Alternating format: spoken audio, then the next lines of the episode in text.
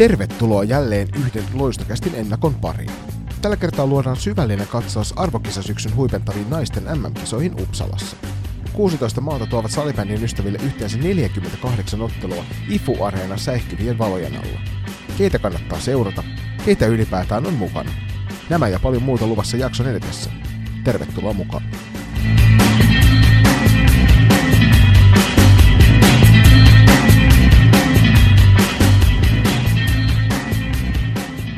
Ja tervetuloa munkin puolesta arvon kuuntelijat, missä ikinä sitten meitä kuuntelettekin, mukaan Uppsalan kisaennakon pariin. Ja toivotaan tässä vaiheessa myöskin tervetulleeksi pitkästä aikaa takaisin vieraaksi Teemu Kovasi. Kiitosta vaan, oikein mukavaa perjantai-iltaa sinnekin Turkuun. Kiitoksia.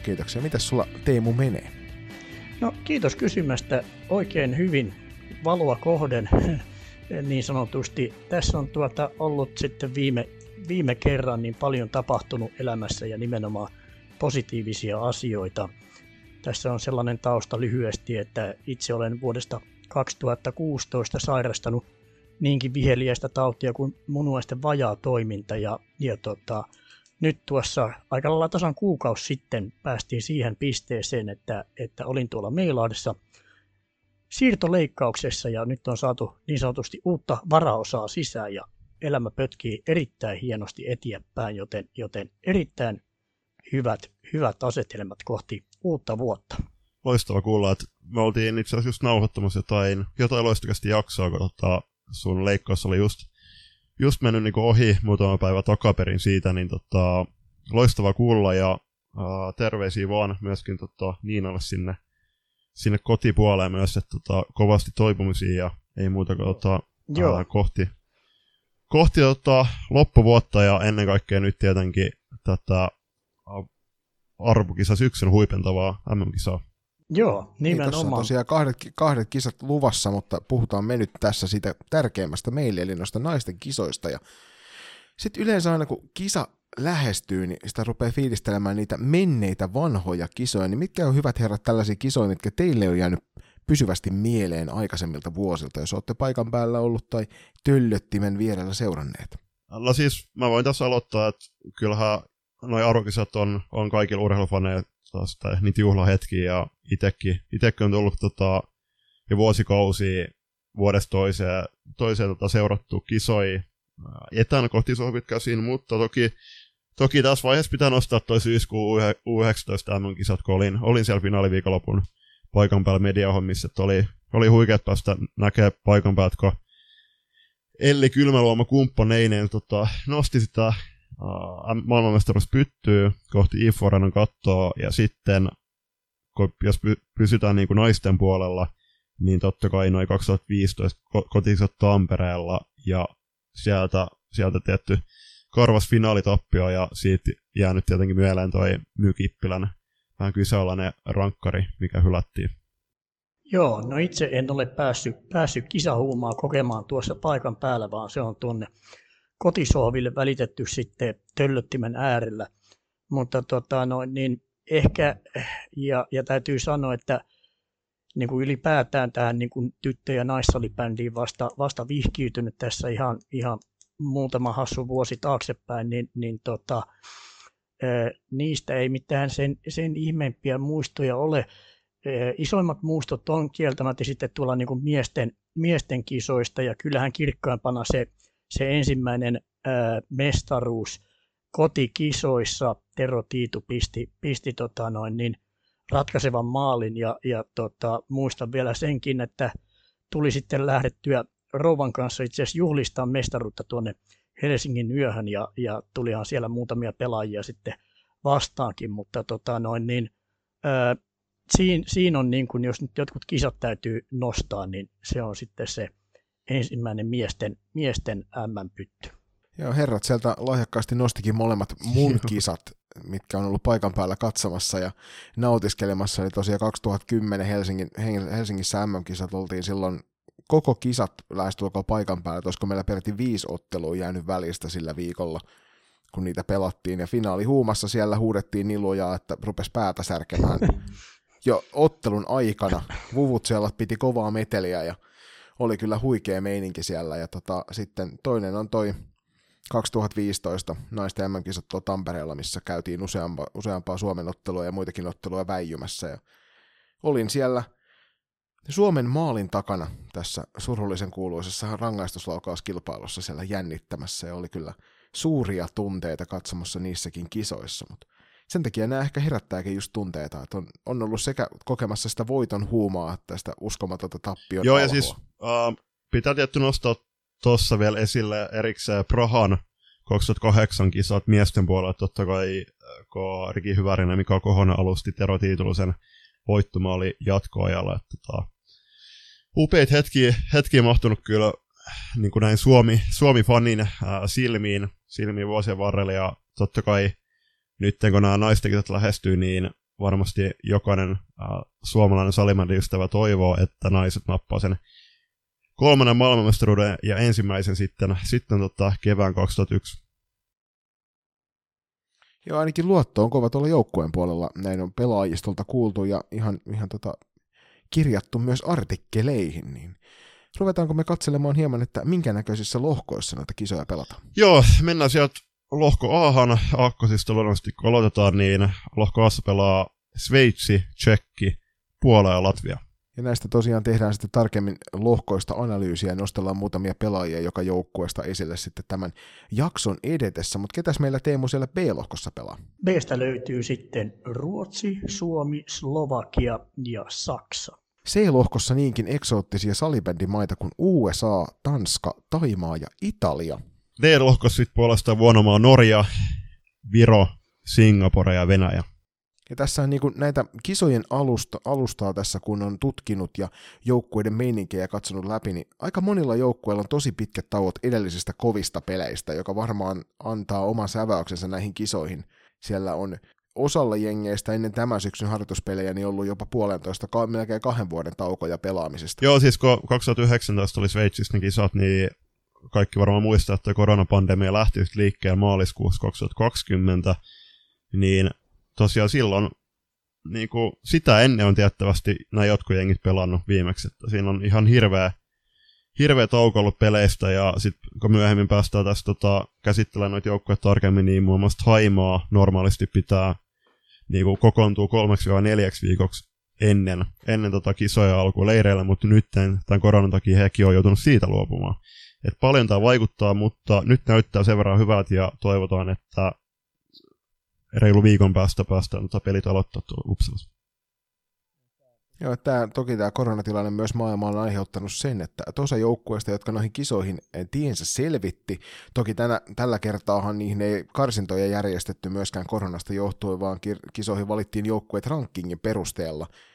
Ja sieltä ranking numerolla 12 Australia ja numerolla 13 Japanin jäivät näistä kisoista pois sen takia, että siellä on noita matkustusrajoituksia, ja IFF-rankkin ja alueellisten kiintiöiden vuoksi niin tilalle on nostettu näihin kisoihin sitten Italia ja Taimaa.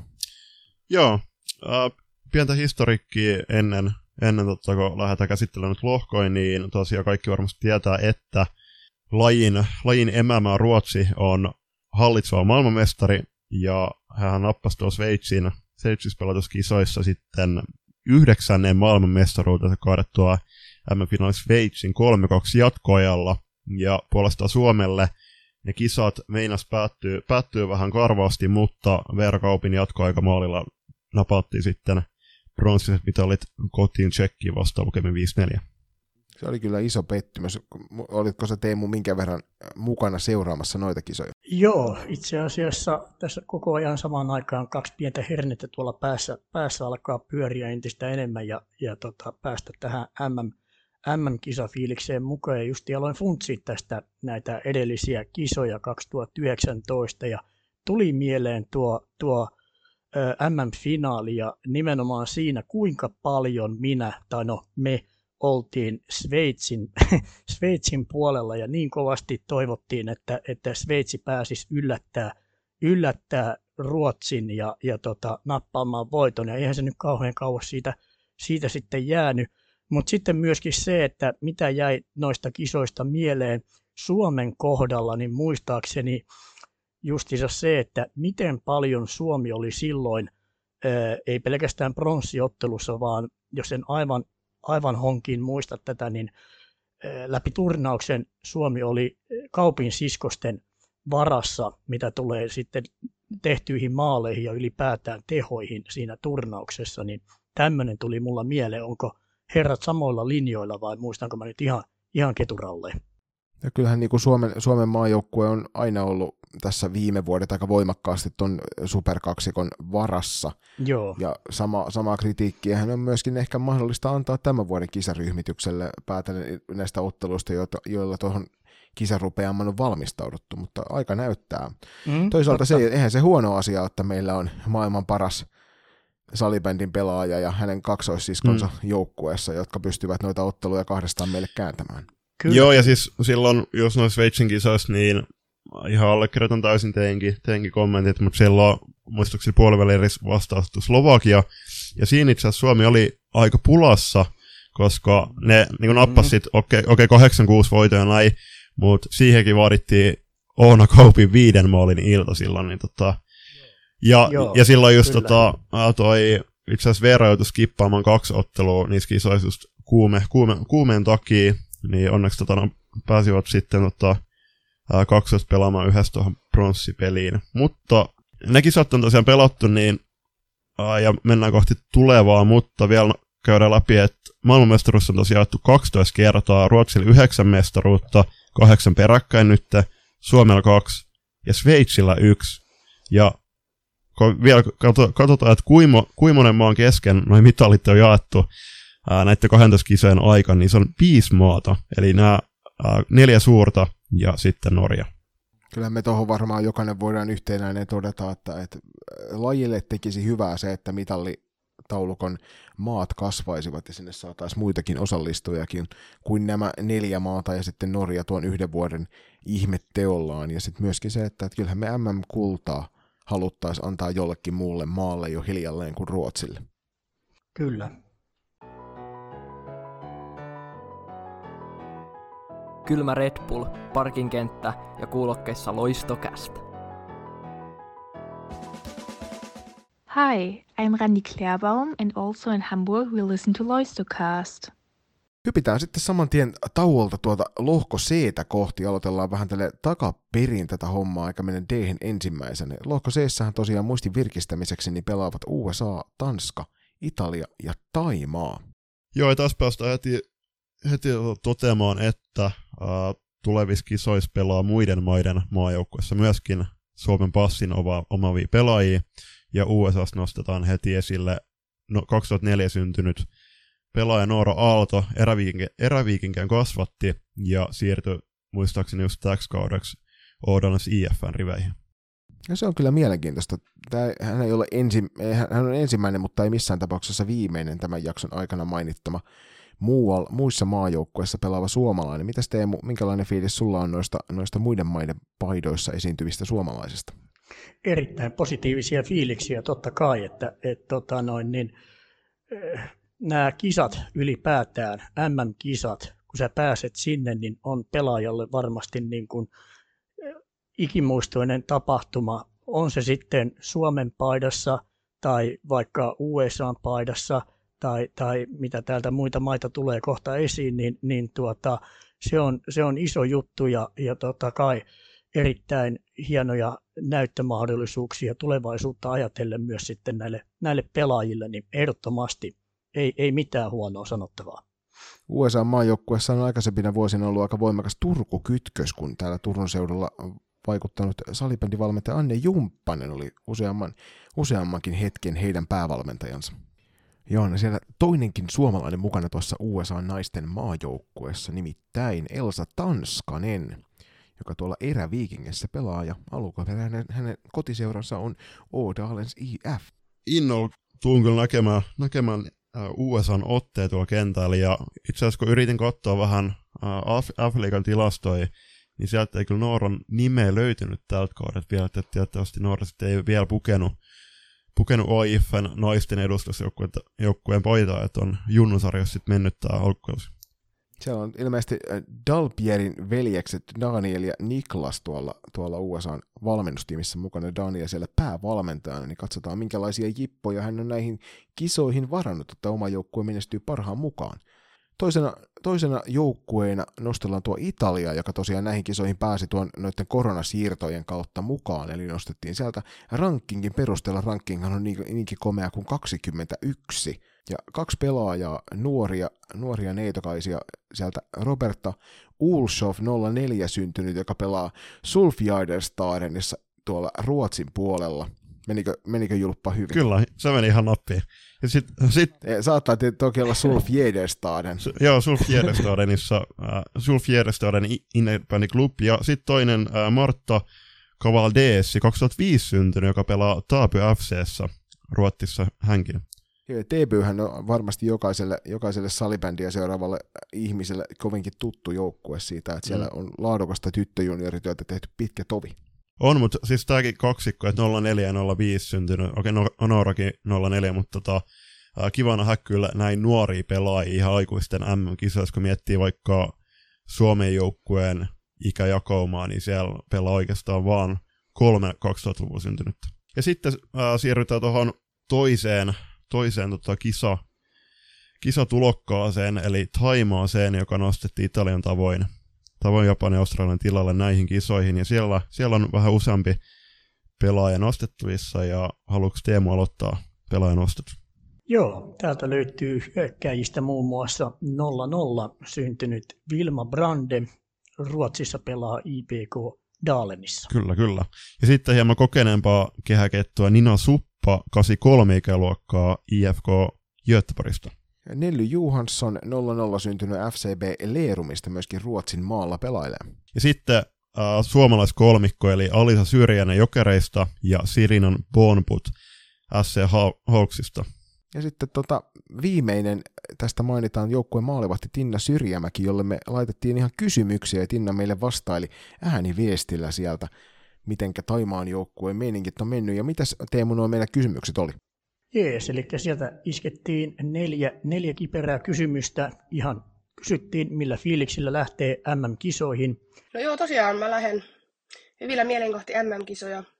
Vähän jännittää tietysti, koska nämä on mun ekat MM-kisat. Mutta mä oon saanut treenattua hyvin tässä ennen kisoja, niin ihan luottavaisilla fiiliksillä ja hyvillä fiiliksillä lähden kohti Uppsalaa. Toisena, miten on valmistauduttu kisoihin joukkueen kanssa? Normaalioloissa niin Thaimaan maajoukkueella on yleensä noin kuukauden mittainen valmistautumisleiri ennen mitään tämmöisiä isompia kisoja, mutta nyt kun naiset lähtee varasijalta kisoihin, kun pari maata jäi pois tämän vallitsevan maailman pandemian tilanteen takia, niin liitto sitten päätti, että tällä kertaa ei pidetä mitään leiriä, vaan lähdetään Uppsalaan pari päivää etukäteen, otetaan parit hyvät treenit siihen alle ja toivotaan, että kisat lähtee hyvin rullaamaan, vaikka lähdetäänkin nyt sitten kisoihin vähän poikkeuksellisista lähtökohdista. Mitä odotuksia kisoista kentällä ja sitten kentän ulkopuolelta? Itse odotan hyviä ja laadukkaita pelejä jokaisella kentällä, ja joukko lähtee tavoittelemaan niitä tavoitteita, mitkä on asetettu tässä ennen kisoja. Ja tietysti ollaan salibändin kotimaassa, eli Ruotsissa, niin odotettavissa on hyvät kisat varmasti. Totta kai ollaan IFU-areenalla, joka on hieno areena, mikä on myöskin viime aikoina herättänyt paljon keskustelua. Itse en ole ikinä ollut Uppsalassa, mutta olen kuullut, että se on oikein hieno kaupunki, niin on mukava päästä sinnekin lähtemään.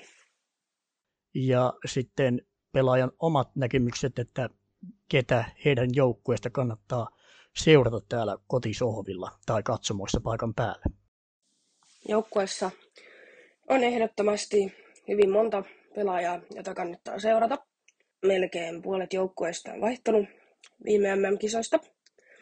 Mutta jos nyt pitäisi yksi pelaaja nimetä, niin vastaukseni menee ehkä hieman kotiin päin. Ja vastaan, että pelaaja, jota kannattaa seurata, on Sirinan Bonbuts, joka pelaa numerolla 37. Tähän kannatteli naisten joukkuetta erittäin hyvällä tasolla. Tuossa ei viime MM-kisoissa, vaan sitä edellisissä MM-kisoissa. Ja häneltä jäi viime MM-kisat välistä loukkaantumisen takia, niin uskon, että hän on valmis palaamaan takaisin kansainvälisille kentille hyvällä menestyksellä. Ja Tinnahan toki loppuun vielä lähettelee vapaat sanat. No sen haluaisin sanoa tässä lopuksi, että todennäköisesti hyvin monta kuuntelijaa kiinnostaa juuri Suomen naisten kisamenestys, pelit ja Uppsalan reissu. Niin suosittelen kuitenkin, että jos vain mahdollista, niin kannattaa seurata myös muita MM-kisojen pelejä, että siellä on monta muutakin laadukasta maata kisoissa mukana, jotka tekee erittäin tärkeää työtä salibändin eteen. Voin sanoa, että Aasiassa tehdään tällä hetkellä erittäin hyvää työtä salibändin eteen, että laji saa koko ajan entistä enemmän näkyvyyttä ja pelaajamäärät sen kun lisääntyy ja työ salibändin eteen eri maissa kehittyy ja paranee koko ajan, niin kannattaa, jos vaan mahdollista, niin seurata myöskin muita otteluita kisojen aikana. Joo, superiso kiitos Tinnalle vastauksista, ja Tinna on itse asiassa päässyt jo meidän Instagram-livessä vierailla, maan suuri kunnia meillä. Tinnahan pelaa Valaissa naisten kolmostivaria tuolla Seinäjoen suunnilla. Terkkoja vaan Tinnalla. Sitten napataan tuo viimeinen maa tästä lohkosta, eli Tanska, joka ei ainakaan itselle ole semmoinen uusi tuttavuus noissa salibändipiireissä, mutta nyt kun sukelsi hieman tarkemmin tuohon pelaajistoon, niin sieltä löytyi todella kovan luokan pelaaja, joka ennen kaikkea näissä MM-kisoissa on meritoitunut hurjalla tavalla. Joo, 92-ikäluokan Cecilia Di Nardo, joka itse asiassa on Iidan, Siljan ja Tiltun joukkokaveri tuolla Malmössä. Ja siellähän Cecilia Di Nardo on näitä niin sanottuja ennätyspelaajia, että tällä hetkellä hän löytyy kaikkien aikojen pistepörssistä naisten MM-kisoissa, niin sieltä 5, 34 ottelua pelattu ja 47 plus 17, ja 47 maalilla hän on myös kaikkien aikojen maalitilastossa toisena Corin Ryttimanin jälkeen.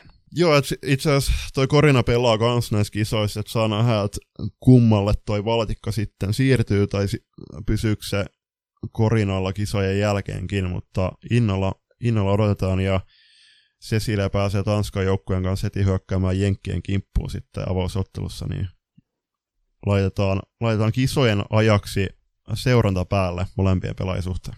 Tuolta Malmö ja FPCstä Iida Mettälän joukkuekavereita löytyy useampi kappale tästä Malmöstä, peräti 5 pelaajaa sieltä Malmö ja FPCstä on mukana, mutta mainitaan tuossa nyt erikseen vielä Frida Mainz Olsson tuosta joukkueesta, jota kannattaa näiden kisojen aikana ehdottomasti Tanskan parissa seurailla. Yes, ja sitten vielä tähän C-lohkon loppuun mainittakoon, että Italia ja Thaimaa kohtaavat sunnuntaina 28. marraskuuta, eli tässä on kisoihin nostettujen jengien kohtaaminen, kannattaa jokaisen ympäröidä se matsi katsottavaksi IFF:n YouTube-kanavan kautta. Ja tuota ottelua varmasti myös paikan päällä seuraamassa Julius Mella. Kyllä. Mutta hei, eiköhän me napata tähän pieni mainostauko ja siirrytä kohti lohko D:tä. Bla bla bla bla bla bla bla bla bla bla bla bla bla bla bla bla bla bla bla bla. Taattua loistokästä laatua.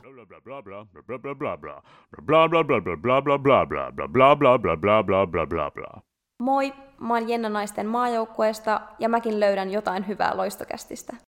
Ja sitten seuraavaksi D-lohkon kimppuun, ja siellä joukkueet on Singapore, Viro, Norja ja Venäjän maajoukkue. Joo, ja kuten tuossa äsken Mikki ulkopuolella puhuttiinkin, niin se Venäjän maajoukkue ei ole Venäjän nimellä, vaan Venäjän salibändiliiton nimellä, ja tämähän juontaa vähän noihin Venäjän doping-sotkuihin juurensa, että toivottavasti päästään myös nauttimaan Venäjän otteesta mahdollisimman pian, kenties lähivuosina aika myös ihan Venäjän nimellä. Joo, ei siis kaikki kunnia tässä kansainvälisille lajiliitoille, että ovat laittaneet vähän tiukempaa seulaa näille pelleilyille tuolla doping-maailmassa, että jokainen kärsiköön sitten nahoissaan niitä Mutta hyvä toisaalta, että tässä joukkuessa oletettavasti on 30 täysin syytöntä pelaajaa mukana, niin se on kiva, että he ovat näissä kisoissa mukana sitten, vaikka eivät kotimaansa nimellä. Vielä niin kuin nopea tämmöinen keskustelu tuosta, niin eihän se tietenkään näitten pelaajien vikaa, mutta niin kuin sanoit, niin kyllä kovat otteet on dopingin kitkemiseksi otettua. Se on ihan oikea. Mutta mennään tuohon Singaporeen, ja siellä itse asiassa saatiin selville, että Timo Suompää eräviikingissä vaikuttava valmentaja Velho toimii jo tiettävästi 3. vuotta putkeen Singaporen joukkueen valmennustiimin jäsenenä, ja mehän otettiin saman tien sitten Twitterin ihmeellisen maailman kautta Timoon yhteys ja kysyttiin muutama kysymys. Ja kysästiin Timolta muun muassa, että mitä kautta päädyit Singaporen naisten maajoukkueen valmennusryhmään, ja Timohan vastasi seuraavaan. Eli 2017 keväällä niin Huhtimon Markuksen kanssa lähdettiin Malesiaan Singaporeen kuukaudeksi vetämään sählyklinikoita ja leirejä. Meillä oli, löydettiin netin kautta muutama kontakti ja sitten monen sattuman kautta niin päädyttiin kiertämään sinne kuukaudeksi. Ympäri Malesiaa ja sitten Singaporessa niin vedettiin treenejä kaiken näköisille eri tasoisille ryhmille. Ja sitten paluureissulla niin oli lento Singaporen kautta takaisin, oli yksi päivä siellä, niin sitten oli yksi kontakti siellä, yksi nainen, joka oli pelannut SB Prossa aikoinaan, Chilkuekki, niin kysyi sitten, että jos me halutaan tulla siinä niin sanottuna vapaapäivänä, niin vetää naisten maajoukkueelle yhdet treenit, no eipä meillä sitä mitään vastaan ollut, ja käytännössä alkulämmittelyn aikana niin tarjottiin puoliksi joukilla sieltä päästä jo, niin kuin, että olisiko kiinnostusta tulla maajoukkuetta valmentaa, ja siitä sitten aika nopeasti sit meni maaliin, ja itse olen siitä asti ollut 2017 naisten kisat Slovakiassa, 2019 Sveitsissä, ja nyt on 3. kisat naisten kanssa, ja sitten on myös siitä lähtien käytännössä ollut myös miesten maajoukkueen mukana. Et muutama Aasian mestaruus löytyy, ja sitten on SEA Gamesissa ollaan oltu valmentamassa ja kaiken mahdolliset karsinat sun muut. Olen käytännössä siellä liitolla niin sanottuna konsulttivalmentajana, pyörin niitä kaikkien maajoukkueen mukana. Välillä käy vetää leirejä paikallisten coachien kanssa maajoukkueelle ja sitten kaikissa arvokisoissa mukana. Nyt olisi tarkoitus myös lähteä U9. Nyt on naisten ja miesten kisat. Mulla saa mennä ees taas 2 viikkoa putkea, sitten tyttöjen kisat keväällä, mikäli ne jossain järjestetään. Niin sinnekin varmaan messiin. Toisena kysymyksenä kysyttiin, että minkälainen valmistautuminen Singaporen maajoukkueella on ollut Uppsalassa pelattavia MM-kisoja varten? No valmistautuminen, nehän treenaa siellä niin kuin käytännössä viikoittain, ei nyt ihan ympäri vuoden, mutta melkein, koska se on sen verran pieni paikka, niin siellä maajoukkue treenaa, siellä se koko rakenne on vähän erilainen, että niillä on kyllä sarjat siellä, mutta se seuratoiminta, niin ne treenailee varmaan pari kertaa viikossa, niin sitten nämä parhaat niin treenaa maajoukkueen mukana koko ajan, että sikäli poikkeuksellinen maajoukkueet käytännössä treenaa kimpas ympäri vuoden, että silleen se on heille hyvä homma. Koronan myötä niin aika haastavaa ollut heillä siellä valmistautunut. Itse en ole kävin silloin viimeksi 2020 just ennen kuin kaikki meni kiinni, olisiko ollut helmikuun lopussa. Ja niin nyt näin sitten seuraavan kerran täällä, kun tulivat Eerikkilään. Niin koronan myötä on ollut aika haastavaa, että siellä ei ole saanut edes sarjoja pelata, että käytännössä pienryhmistä treenaamista melkein tähän asti, kun tulivat tänne, että siinä mielessä on vähän jäljessä, mutta kuitenkin on kimpas tehnyt paljon hommia. Fysiikkaakin treenaavat ihan hyvin, että tavallaan ei tarvitse silleen sen puolesta niin kuin hävetä juurikaan. Ja nyt siis tuli naiset 10 päivää olla Eerikkilässä tällä hetkellä. Ensimmäinen peli oli Norssi U18, voitettiin 6-5, lauantaina pelataan Oifin naisia vastaan ja sitten maanantaina on vielä Ervi U16, kun oma tyttö pelaa siellä, niin pelataan heitä vastaan. Ja siitä sitten joukkue lähtee Uppsalaan ja itse jää muutamaksi päiväksi ekstra, kun miehet taas saapuu ensi lauantaina, tulevana lauantaina, niin ollaan muutama päivä päällekkäin, niin pitää olla vähän miestenkin mukana. Niin kuitenkin Uppsalaa kerätään sitten avauspeliin. Mitä odotuksia valmennustiimillä, Timolla ja joukkueella itsellään on näihin MM-kisoihin? Odotukset naisten kisojen suhteen on viimeksi 19 kisossa, niin oltiin Saksaa vastaavia minuuttia ennen loppuun niin tasoissa, ja se, kun oltaisiin voitto käännetty, niin olisi ollut Ruotsi puoliväli edessä. Et silloin oli kaikki aikojen paras tulos heillä. Sitten lopun viimeksi tultiin 12. Nyt on aika kova lohko. Meillä on Norja ja oliko meillä Eesti ja Venäjä. Et nyt kun Australia ja Japania ei pois, niin ne vähän koveni ne peräpäälohkot. Et kun Euroopasta on kumminkin kovempi jengiä kuin ne, niin tälle kertaa ei niin hirveitä odotuksia ole, että, mutta toki aina kaikki oppi otetaan vastaan, mitä on tarjolla. Ja tietysti isona kuvana niin 2023 on Singaporessa naisten kisat, niin siellä on aika kova satsaus mahdollisesti tulos siihen, että voi olla, että itsekin sit vähän enemmän tulen pyörimään siellä. Niin koitetaan repiä näistäkin kisoista niin kaikki irti, että siellä on joku 5-6 ensikertalaista, mutta suuri osa näistä on käynyt jo 2-3 kisat, ettei enää nyt mitään ihan sen suhteen ihan turisteja ole, mutta sikäli erikoinen aasialainen maajoukkue, että kaikki on paikallisia. Et nyt kun katselee näitä Thaimaata ja Filippiinejä, niin niillä on käytännössä kaikki skandinaaveja, 2 passin pelaajia. Singaporelle ei ole yhtään. Et meillä on yksi mimmi, joka on pelannut 2 vuotta sitten Vitkovitsessa. Ihan Tsekin kärkijoukkueessa ja yksi Euroopan parhaista joukkueista pääsi siellä pelaamaan. Et se tavallaan kertoo sitä tasoa, että osa yksilöistä on ihan hyviä, mutta ja sitten viimeisenä tällainen vähän haastavampi kysymys haasteista, eli mitkä ovat olleet suurimmat haasteet joukkueen kanssa?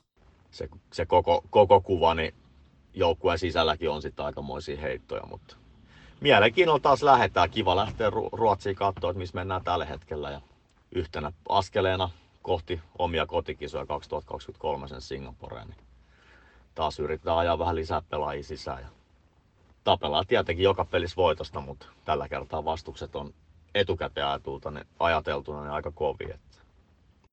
Ja isot kiitokset sinne Timon suuntaan näistä vastauksista. Kiitos paljon Timolle, että Singaporen leireillä, niin kuin Timo tuossa äsken sanoi, niin Eerikkilässä peräti 10 päivää ja ovat kohdanneet just ennen nauhoitushetkeä tuon Northern Starsin T18-porukan ja voittivat sen 6-5 ja tulevat kohtaamaan vielä tuon OIFn ja Ervin T16-porukat, niin kuin Timo myöskin sanoi tuossa, että siinä on jännä tilanne Suompään perheelle, että Timo on Singaporen valmentaja, niin sitten Timon tytär Ervin T16 joukkueen pelaajana.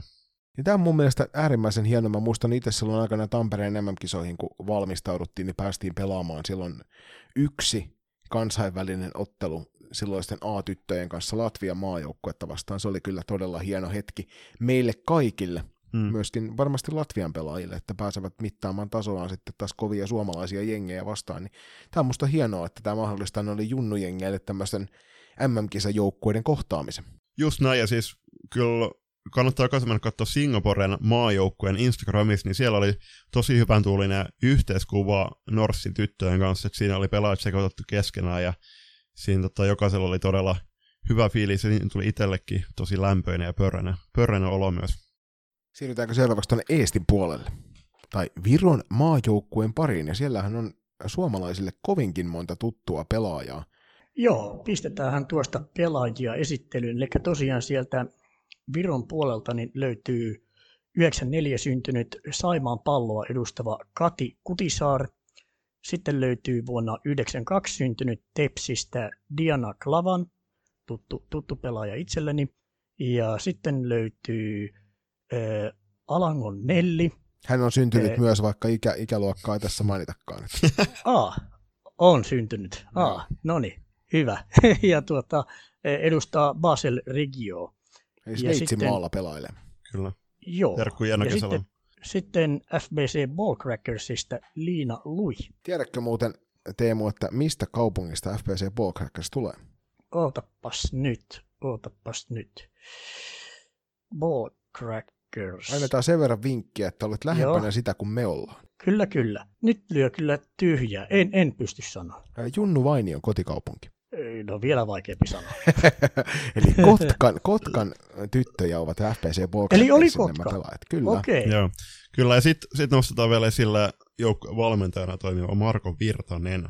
Lisäksi lähestyttiin Loistokästillä hyvinkin tuttua kummipelaaja eli Milja Alankoa, joka pelaa Pirkkalan Pirkoissa, siirtyi sinne Klassikista täksi kaudeksi, ja Milja vastaili myöskin meidän laittamiin kysymyksiin, jotka olivat, että millä fiiliksillä Milja lähtee MM-kisoihin?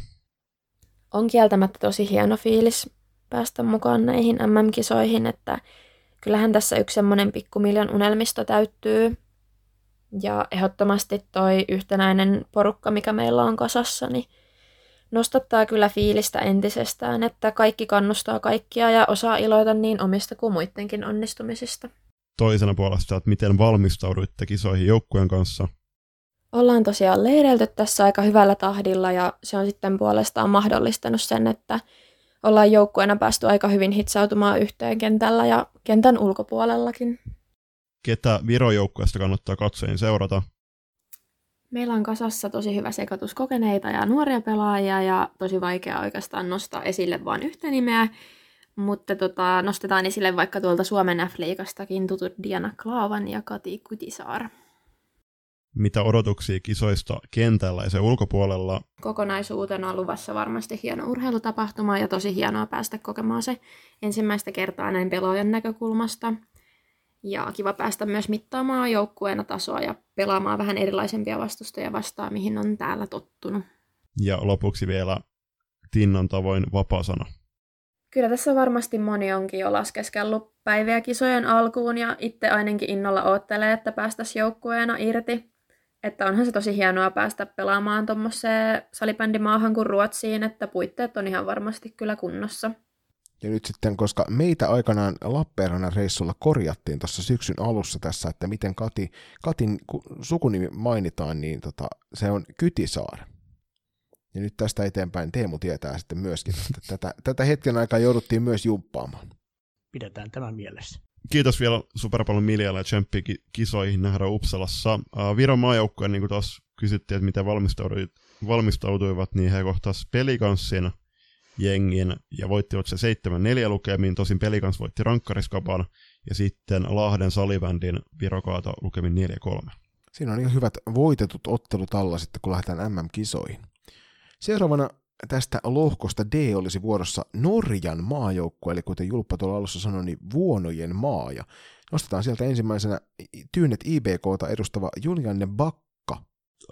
En ole itse ikinä Norjassa käynyt salibändiä katsomassa, mutta tosin jonkin verran suku siellä on. Ja rakas maa itselleni siitä johtuen, niin täytyy kyllä jossain vaiheessa tuonne vuonomaahan lähteä myös Norjan liigaa tsiikaamaan. Toisen pelaan nostetaan esille Rikke Ingebrigtsli Hansen, joka pelaa itse tuolla Ruotsin liigaa Pixbo Wallenstamissa. Ja Pixbohan on tällä kaudella kovassa liekissä ollut tuolla SSL-daamissa, joten Rikkellä aika kovan luokan joukkue on kyseessä. Joo, että Pixbohan itse asiassa ne hävisi Thorengruppinen muistaakseni Ruotsin kupin finaalis jatkoajalla Veera Kaupin maaliin 7-6 ja ovat tällä hetkellä yhdessä Enre IF:n kanssa tai niinku tosissaan kamppailemassa Thorengruppinin kanssa tuosta Ruotsiliigan kärkisijoista.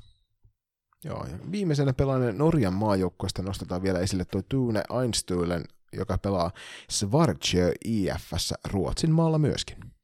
Ja sitten tähän loppuu vielä Norjan kohdalla aika jäätävä fakta, että Norjalla on enemmän MM-mitaleja kerätty kuin Tsekillä.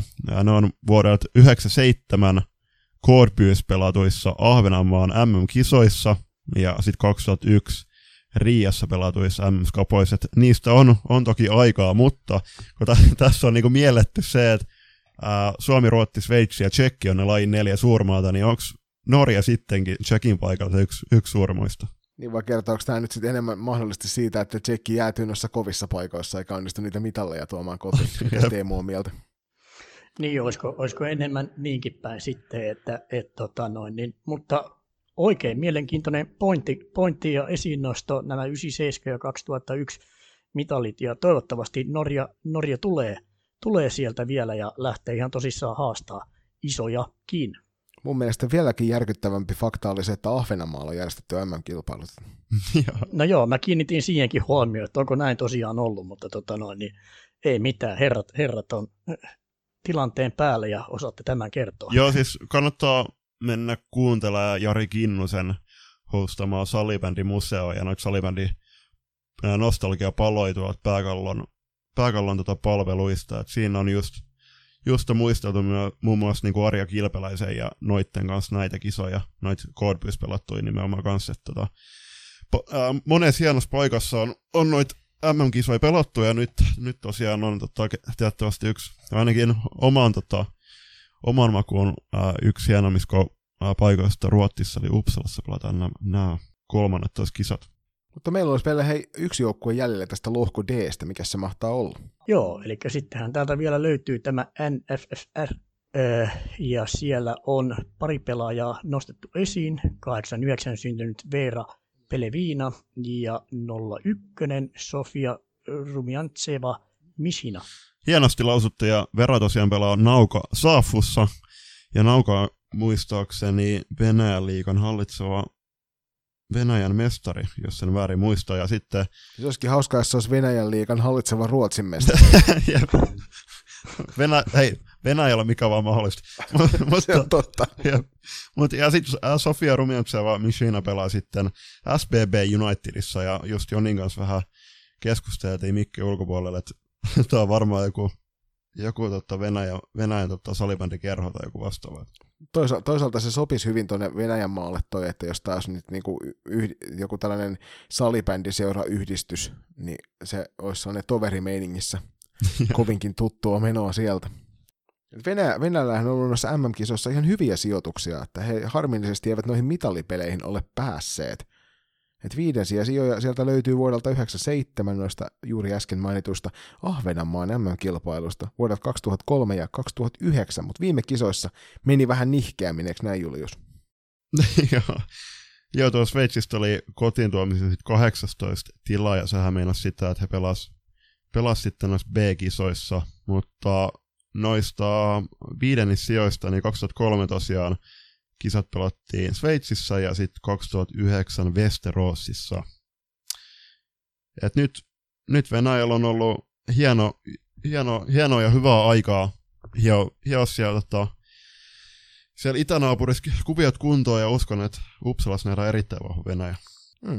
Niin ainakin tuolla U19-kisoissa niin Venäjän joukkueella oli kyllä oikeasti ihan piirteet otteja. Et jos taas joukkueessa pelaa useampi siellä nähty pelaaja, niin oikeasti kannattaa seurata Venäjää.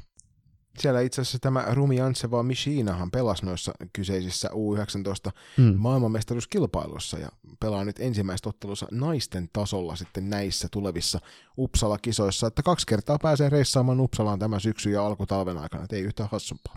Mennään tuonne tosiaan pienelle tauolle ja tauon jälkeen käsitellään tarkemmin lohkoja A ja B. Climate on tuore suomalainen vaatebrändi, jonka kaikki tuotteet on valmistettu kokonaan muovia tekstiilijätteestä. Jo yksi loistokästä Climate-huppari säästää muun muassa miltei 7000 litraa vettä ja sen valmistuksessa on käytetty jopa 17 muovipulloa. Climate haluaa kiertotalouden menetelmillä tehdä tekstiilialasta aidosti vastuullisen sekä kuluttaja- että yrityssektorilla. Nyt jokaisella tämänkin jakson kuuntelijalla on mahdollisuus vaikuttaa. Sillä on väliä, mitä puet ylläsi, myös ekologisesti. Climatein toimintaan pääset tutustumaan tarkemmin osoitteessa www.climate.com. Moi, mä oon Jenna Kesälä ja mä pelaan Unihokipaasen Regiossa. Loistokästin taajuudet kuuluu myös Alppien yli tänne Sveitsiin.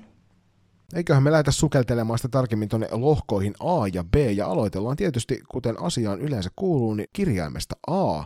Ja ketäs siellä mahtaa A-lohkossa pelata, Julius? Tsekki, Sveitsi, Puola ja Latvia. Ja lähdetään nostele pelaajia tuolta Tsekeistä ja ensimmäisenä nostetaan U19 MM-kisoissa tähdistökentälliseen valittu Vanessa Rebekka Gerbtovaa. Ja tässä välissä jokaisen kannattaa ehkä stopata tämä jakso ja mennä katsoa YouTubesta Vanessan erittäin tunteellinen haastis voitetun pronssiottelun jälkeen tuolta Uppsalasta. Iso hatunnosto Vanessa.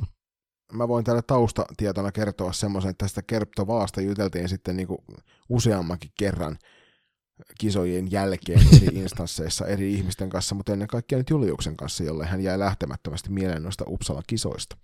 Toisena nostona napataan tuolta Eliska Krupnovaa, joka pelaa Pixbuussa, ja nämä on hänen 6. MM-kilpailunsa, ja ihan mukavat tehot on noihin 30 ottelun näissä kisoissa tehnyt, eli 18 plus 18, eli 36 pistettä. Joo, siinä on Laura Mannisen ja Mia Karjalaisen joukkokaveri ollut kyllä huikeassa vireissä MM-skaboissa. 3. pelaajan nostetaan esille Martina Repkovaa, joka pelaa Sveitsin liigassa Viranho-Tjyrissä. Ja siellähän Piranjyrissä on mennyt aika hyvin tämä alkukausi tuolla Sveitsin NLAssa, että varmasti myös Rep Kovaa tulee hyvällä fiiliksellä näihin kisoihin. Ja viimeisenä nostona näistä pelaajista niin otetaan Denisa Kotsurovaa, joka pelaa tuolla Malmö FPC:ssä, joka tuntuu olevan enemmän sääntö kuin poikkeus, että Malmö FPC:n pelaajat näissä MM-kisoissa mukana ovat. Joo, siellä on tosi hieno duuni ja Iida Mettalalla ja Siri Äskelisellä unohtamatta Tiltu Siltosta ja Jamon Jaita, niin on kyllä erittäin hieno seura pelata. Mitäs osaako Teemu heittää meille vähän anekdoottia tuosta Tsekistä? Joo, no tosiaan Tsekkihän kuuluu näihin 4 suureen salipädimaahan, mutta tämmöinen erikoisuus, että saavuttanut vain yhden mitalin, ja se on pronssinen vuodelta 2011. Sen sijaan niin 4 kertaa ollut 4. Eli kyllä siellä aina siinä niin sanotusti Final Fourissa on oltu mukana, mutta niin tosiaan tällä haavaa yksi mitali on tipahtanut matkaan sitten mukaan. Mutta toi on kyllä ihan niin kuin uskomaton järkytys itselle kyllä se, että Norja oikeasti on noita mitalleja enemmän ottanut. Tsekki kuitenkin on kuulunut kyllä jo pitkän tovin näihin koviin maihin ja on ollut semmoinen varsinkin naisten puolella. On toki miehissäkin onnistunut Suomen yllättämään. Ja niin kuin jokainen meistä tietää, että se ottelu Tsekkiä vastaan ei koskaan tule olemaan helppo, niin sen takia tämä tieto vielä enemmän yllättää, että vaan yksi mitalli on napsahtanut tähän mennessä mukaan noista MM-skaboista.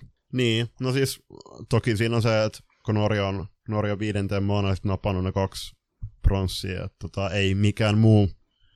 Noi kaikki mitalit on jaettu sitten niin kuin tuon kärkinelikon kesken, mutta kyllä toi on siis tosiaan varmasti Tsekissäkin ollaan erittäin pettyneitä siihen, ja en tiedä siis, kovat pelit kouliin, ja toivottavasti, niin kuin varmasti Tsekissäkin on uskoa, että jossain vaiheessa ne kovat pelit myös kääntyy heidän puoleen, ja toisaalta niin kuin just noin U19-kisat tuolla Uppsalassa, niin siellä erittäin tärkeä voittu pronssiottelussa, niin varmasti muun muassa Vanessalla on kova halu ja tahto jatkaa sitä mitalisoltaa nyt Tsekin naisten joukkueen kanssa.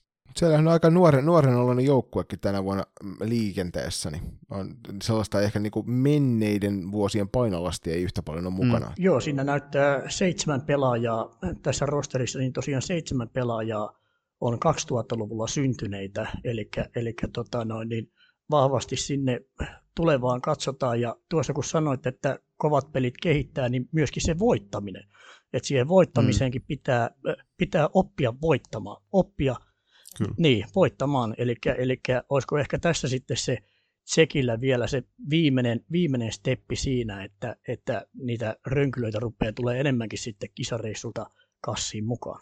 No just näin, ja siis Aki Vilanderhan on muun muassa tuolla kotimaisessa F-liigassa useampaan otteeseen sitä sanonut, että pyrkivät Tepsin kanssa just oppimaan voittamaan. Ja kyllähän siihen voittamiseen myös kuuluu tosi vahvasti johtoasemassa pelaaminen.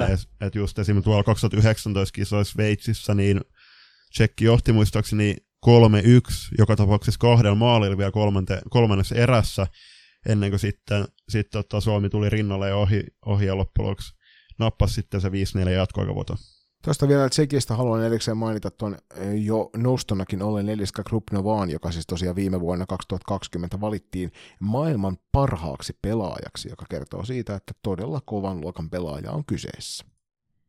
On että jos mietitään, että Veera on valittu pari kertaa maailman parhaaksi pelaajaksi, Eliska kerran, sitten siellä on esimerkiksi Maja Viik 4 kertaa. Jo se, että tuo maailman parhaan pelaajan titteli menee muualla kuin Suomeen tai Ruottiin, niin se nostaa entisestään Eliskan saavutuksen arvoa. Ja Anna Viikistähän meillä on hauskaa anekdoottia sitten varsinkin kertoa tuolla MM-kisojen jälkeen. Kyllä, joo, ja tarkemmin ottaen mahdollisesti MM-kisojen 8. päivänä silloin illalla kuultavassa MM-kisajaksossa. Kannattaa siis kuunnella tuo ehdottomasti. Ja siirrytään Tsekistä siihen joukkueeseen, joka heidät yleensä on tuolla pronssiottelussa ilmeisesti sitten kaatanut. Eli Sveitsin maajoukkueen pariin. Ja ketäs nostoja meillä sieltä on Teemu heittää esille? Täältä löytyy esimerkiksi Big Boosta Lara Heini. Sitten meidän kotoisesta liigasta Pessissä pelaava Selin Stettler. Ja sitten tämän lisäksi niin vielä Corin Ruttiman Piransa Suurissa pelaava MM-kisojen maalipörssin ykkönen.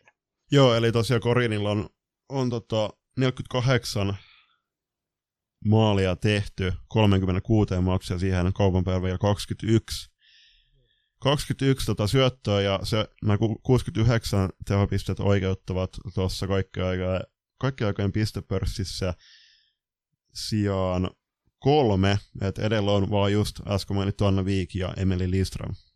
Kuinkahan kauan meinaatte, että tuolta Veera Kaupila kestää nousta tämän tilaston ykköseksi? Että hänellä on kuitenkin 16 peliin tehtynä 43 pistettä ja 26 plus 17 on ne tehot, niin näiden kisojen jälkeen voi olla kohtalaisen paljon korkeammalla näissä tilastoissa jo. Päästään ehkä tuossa Ruotsin kohdalla sitten tarkemmin tähän, mutta mä väitän, että siis kun ei Suomi ikinä ole ollut semmoinen jengi oikeastaan, mikä mättää ihan hirveästi maaleja heikompi jengiä vastaan, niin sen takia just esim. Kun mietitään täällä just esim. Anna Viikkiä, jolla on 36 matsiin 23 plus 65 tehopistettä, eli 28 tehopistettä, niin ei täällä niinku, siis paljon pitää tapahtua. Veera on tällä hetkellä siis kiistattoman paras pelaaja, mutta ei Suomi ole niinku hirveästi iskenyt oikeasti heikompia maita vastaan semmoisia jäätäviä maalikarkeloja. Ei, mutta tuosta jos laskee niinku näitä kahta, kun nyt vertasit tuossa, niin Veeralla on 20 ottelua vähemmän pelattuna. Ja silti jos tuplataan tuo hänen pistemääränsä, joka ei ole mitenkään poikkeuksellinen odotus häneltä, niin se tarkoittaisi 86 pistettä. Kyllä. Ja silti jäisi vielä 4 peliä periaatteessa aikaa siitä ottaa sitten Anna Viikkiin. Just näin. Ja sitten tuo Selinen vielä, niin Selinenhän on hallitseva Suomen mestari Porvoon Sallipinnaseuran riveistä ja on ollut tosi isossa roolissa Porvoon takalinjoilla ja oli muun muassa Sveitsi U19-joukkueen kapteeni, eli erittäin tärkeä pelaaja ja varmasti mieluinen, joskin aika odotettu uutinen Selinen lähipiirille ainakin toi kisapaikka. Joo, ja sitten Lara Hainista vielä on yksi maailman parhaita maalivahteja, että sen takia siellä Pixbussakin suurta vastuuta kantaa, niin on ehdottomasti yksi tämän kisojen kyllä sellaisia ehdokkaita tuonne parhaan maalivahdin paikalle, niin kannattaa hänen otteitaan seurata ihan pelkästään siitä syystä, että hän on todella kova maalivahti. Just näin, ja sitten vielä tuohon Selineen, niin Selinenhän sai Jelena Suurprikkelin sieltä Sveitsistä maan noisensa täksi kaudeksi Porvooseen, niin ollut kyllä hieno kausi Selinelle ja uskon, että jatkuu myöskin tuolla Uppsalan kisoissa. Otettiin tuossa nauhoituspäivän alkuillasta yhteyttä tonne Sveitsin suuntaan, tarkemmin ottaen Zürichiin, ja sieltä Loistokästin kummipelaaja Laura Pakarinen nosteli muutaman pelaajan meille nostettavaksi esiin. Ja tässä välissä iso kiitos Latelle ja tsemppiä loppukauteen. Joo, sieltä Late nosteli useammankin pelaajan enemmän kuin mitä me nostettiin tässä meidän pelaajanostoissa. Et sieltä hän nosti esille ton Monika Smithin, joka on tämän Lara Hainin backup-maalivahti tuossa kisoissa, eli on siellä Sveitsin toisena maalivahtina, on kuulemma todella hyvän luokan maalivahti myös hän. Että harmittavasti siellä yleensä sitten kun on yksi maailman kovimpia edessä, niin vaikea on taustalta nousta esille, mutta varmasti näissä kisoissa, noissa helpommissa peleissä tulee niitä paikkoja saamaan. Just kyllä. Toisen pelaajan nostetaan esille Lauran suunnilta Tanja Stella, ja Laura kuvaili häntä erittäin kokeneeksi, joka omaa hyvän peliälyn ja on kokemuksellaan johtajapelaaja, ja lisäksi hänet on tosi vaikea saada palloa pois. Ja Stellahan siirtyisi Glutenista täksi kaudeksi tonne Siriukseen Ruotsiliigaan pelaamaan. Sitten oli aika jännittävä tämä Lauran seuraava nosto, Brigitta Mischler, joka, onko se niin, että maajoukkuessa pelaa pakin paikkaa, mutta seurajoukkuessa hyökkääjä vai toisinpäin? Maajoukkuessa on pakin paikkaa, ja toi seurajoukkueen hyökkäjän paikka on hänelle tuonut tuon top scorer kyltin sinne pelipaidan taakse, muistaakseni Sveitsissä semmoista Suomen kentiltä tuttuu tuplapelaajan mainosta parhaimman. Olisiko parempi, jos niille laittaisi kultainen lapa? Sehän voisi olla ihan hauska systeemi, ja jos se toimii siellä, niin miksei toki meillekin semmoista sitten saman tien. Just näin. Kyllä, kyllä. Kultaista kypärää ei ehkä kannata noille päähän antaa kuitenkaan, että siellä voi ruveta niin, vahinkoja. Niin, mutta eikö esimerkiksi joukkueen parhaan maalivahdilla, niin sillä kannattaa kultana maski hommata. Totta, totta. Mutta viimeisen pelaaja Laura nosteli esille Andrea Gamberlin. Hän on late-joukkokaveri, rauhallinen, ulottuva ja peliä tekevä puolustaja, muistaakseni. Ja hän on, Laura kuvaili häntä Sveitsin Iida Mettäläksi, ja tämä on erittäin paljon Andreaa imarteleva vertaus. Ehdottomasti joo, kyllä siinä vaiheessa, kun Iida Mettälä ruvetaan vertaamaan, niin tietää, varsinkin kun me tiedetään, kuinka paljon Laura itse arvostaa Iidan pelitaitoja, niin on kyllä korkean luokan kehuja. Ja sitten viimeisen noston vielä meidän suunnalta, niin katsottiin, että Kari Koskelainen on joukkueen valmennustiimissä, ja Karihan ehtisi omalla urallaan myös Sveitsissä pelaamaan, niin aika luontainen ratkaisu varmasti siirtyisi sitten Käkikellomaan maajoukkojen valmennukseen. Otetaanko sitten Teemu seuraavana Puolaa vuoroon? Uutta matoa koukkuun. Tosiaan Puola seuraavana, ja täältä löytyy pari pelaajaa nostettuna esiin. Vuonna 1995 syntynä Justina nimenomaan. Grysvak. Juuri näin. Joo, joo. Kyllä. Joo, Justina on pelaa SUS-travelissa, ja tää kaikille meidän nuorille kuuntelijoille, niin toi SUS herättää varmaan kihelmöivää naurua siellä ottaa. Ja se ei tälleen niin kuin itse paljon matkailijana ihmisenä, niin se ei hirveästi aiheuta myöskään riemun kiljahduksia, että se laitetaan tuohon matkailuun sanan eteen. Mutta Joni, ketäs me nostetaan toisena esiin? Ja otetaan tuolta tommonen mahtava nimi kuin Jedynkka Strebiatov. Joo, hän on äärimmäisen kova pistelin, kun aiemmissa kisoissa ollut. Annetaan Teemolle tämä viimeinen, tämä joka on pikkusen helpompi. Joo, Ruotsista Malmötä edustava Maja Hjelman. Siinä on kuinka monta Malmöön pelaajaa meillä on tähän mennessä mainittuja näiden joukkueiden kokoonpanoissa? About 7. Tässä vaiheessa muuten Malmö on erityissuuret hatun nostat, että aika vahvaa somegeimiä pelaavat. Että hienoja postauksia MM-kisoja varten tehty. Mutta joo, siis Puolastahan semmoinen hauska anekdootti, että hehän ovat kertoilleen U19-kisoissa 4. siellä yltäneet aiemmin, että Puola on kenties tämmöinen tuntematon suuruus vielä. Joo, ja siis Puola on ollut itselle semmoinen hieman yllätys, että he on nousseet sinne korkeimmalle tasolle tähän mennessä, että mä oon useimmissa kisoissa, kun on heidän meininkiään katsonut, niin odottanut, että olisiko nämä nyt ne kisat, kun Puola nousee sille uudelle tasolle. Mutta tuntuu, ettei oikein sinne siihen Big Fouriin päässyt tunkeutumaan. Mutta on semmoinen hyvä herhiläinen kiusaamassa kyllä heitä, että ei varmasti Puolaa vastaan kannata niin sanotusti rotsi auki lähteä pelaamaan. Ei missään nimessä.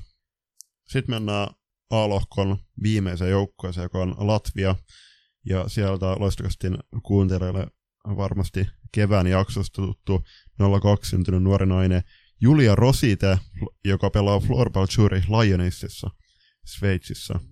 Ja Juliahan me ollaan tuossa lähestytty muun muassa siihen, että jos hän meille suostuisi valokeilassa jaksoon tulemaan englanninkielellä höpöttelemään, ja Julia siinä alustavasti suostunutkin on jo.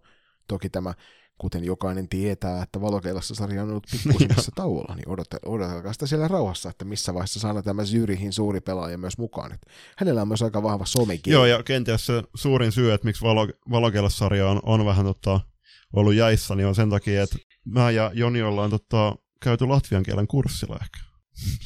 Joo, ehdottomasti, kyllä. Pikkuhiljaa rupea sujumaan. Ja toisena nostana tuosta Latvian joukkueesta, ihan samaa ikäluokkaa, eli 02 syntynyt aivan samasta joukkueesta, eli Floorball Zürich Lionessista vai tänne kisoihin ponnistava Anna Angudinovaa, joka on näitä myöskin IFFn esille nostamia pelaajia, että on semmoinen varmasti hyvin suurella suurennuslasilla katsomisen arvoinen pelaaja näissä kisoissa. Niinku, aika huikea syksy ollut varmaan kaveruskaksikolle, että miettii, että hyvän kaverin kanssa pääsee Sveitsiin pelaamaan salibändiin, ja sen lisäksi vielä kutsu tulee oman maan naisten maajoukkueeseen, niin on ollut varmasti aika nappisyksy heillä. Mielellään tulee kyllä seurattua noita kaksikkoa tässä Latvian paidassa noissa MM-kisoissa, kun pääsee livenä paikan päällä katselemaan. Pienen tauon kautta kohti viimeistä lohkoa, joka on Suomen kannattajille hyvin tuttu lohko B.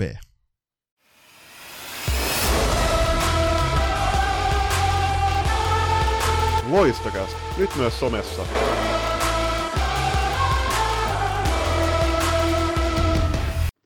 Moro, mä olen Jenni Morottaja. Kiireisen perhearjen keskellä duunimatkat on just tähtihetki keskittyä Loistokästiin.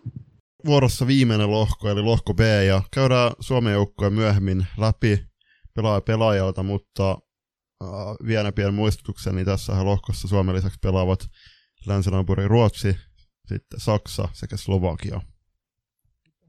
Nyt tähän heti alkuun niin mä haluan herroilta mielipiteen siitä, että Suomi ja Ruotsi samassa alkulohkossa, niin mitä fiiliksiä herättää? Hyvin fiiliksiä, että mukava vaihtelu, ja sitten varsinkin kun toi EFT meni vähän penkin alle Suomen porukat, niin kuten Kurronen ja sitten pelaajatkin on nostellut esiin sitä just, että EFT on unohdettu, ja sitten myöskin tämä on tosi hyvä sauma haastaa Ruotsi kunnolla ja katsoa ne askelemerkit sitten toivottavasti 5. joulukuuta M-finaaliin varten. Joo, mä olen samoilla linjoilla, eli ei lainkaan huono juttu, että Ruotsi kohdataan jo alkusarjassa, että ensinnäkin hyvää vaihtelua, että jo alkusarjassa voi tulla vastaan Ruotsin kaltaisia jengejä, mutta myöskin se, että heti niin kuin kovaa vastaan ja sitten vähän, että mikä se fiilis on, että pistetäänkö heti luukurkkuun siinä alkusarjan matsissa vai onko se vähän niin kuin asetelmien katsontaa, niin senhän sitten aika näyttää, mutta ehdottomasti peukku ylös, kyllä. Ja tuossahan siis myöhemmin pelaajahaastatteluissa kyseltiin muun muassa sitä, että millä fiiliksellä lähdetään tähän ekaan peliin, onko jotain pieniä jekkuja luvassa sen takia, että ihan kaikkia kortteja paljasteta tuohon ensimmäiseen otteluun, niin se on varmasti Ruotsin maajoukkueella ihan sama juttu. Toki niin kuin aikaisemmissa kisoissakin, totta kai Tšekki ja Sveitsi on, niin kuin puhuttu, niin äärimmäisen kovia maita, ja sitten kyllä kuitenkin, niin kuin, kyllä noissa alkulohkon peleissäkin on oma tärkeä panos ja merkityksensä, että sillä saadaan niin tarvittaessa kotietua sitten jatkopeleihin. Ja sitten mun mielestä noissa 2019 MM-kisoissa, niin muistaakseni Suomi hävisi nimenomaan siinä alkulohkon ottelussa Sveitsille lukemin 4-7. Niin on täällä kuitenkin oikeasti niin melko iso merkitys varmasti.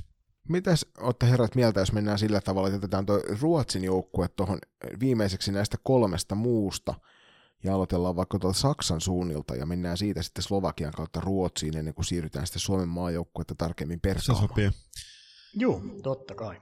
Loistavaa. Käydään vaikka tuohon Slovakian joukkueen pari, ja sieltä nostetaan esille Täbyssä Ruotsissa pelaava Mikaela Sponjarova.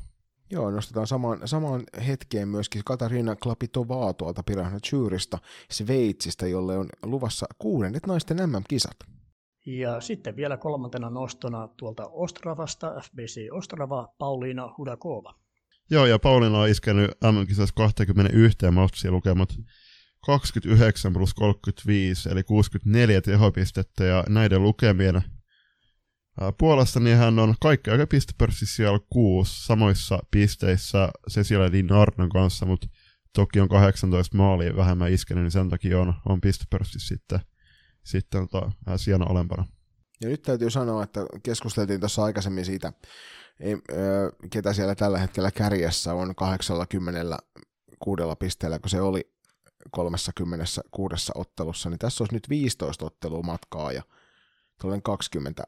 20 pistettä, jos miettii, että tämä Pauliina Hudakovaa on tehnyt noissa 21 ottelussa, niin noin 3 pistettä per ottelu, niin siinähän olisi aika otollinen tilanne nousta, mutta kuitenkin nämä tehothan on tehty ehkä muualla kuin tuossa näiden kovimpien sarjassa. On ja siis sama niin kuin se siellä Dinardon kohdalla, että just, että no, siellä on Anna Viikon 88 pisteellä, kaikki aika ykkösen, mutta niin kuin sanoit, niin onhan noi niin kuin varmasti suurin osa pisteestä tehty nimenomaan heikompia maita vastaan. Mutta se ei poista mitenkään tietenkin noita saavutuksia. Ei siis ehdottoman huikeata jälkeä on Pauliina tehnyt tässä MM-kisoissa. Että ne on just niitä esimerkkejä niille nuorille junioreille Slovakiassakin, että on oman maajoukkueen ykköstykki on ihan huikean kova, niin se on kiva katsella sieltä läheltä ja sitten itse tähdätä samaan ja vielä korkeammalla. Ja tuohon Sponjarovaan vielä semmoinen maininta, että hänhän pelasi muutama kausi sitten klassikin joukkueessa, että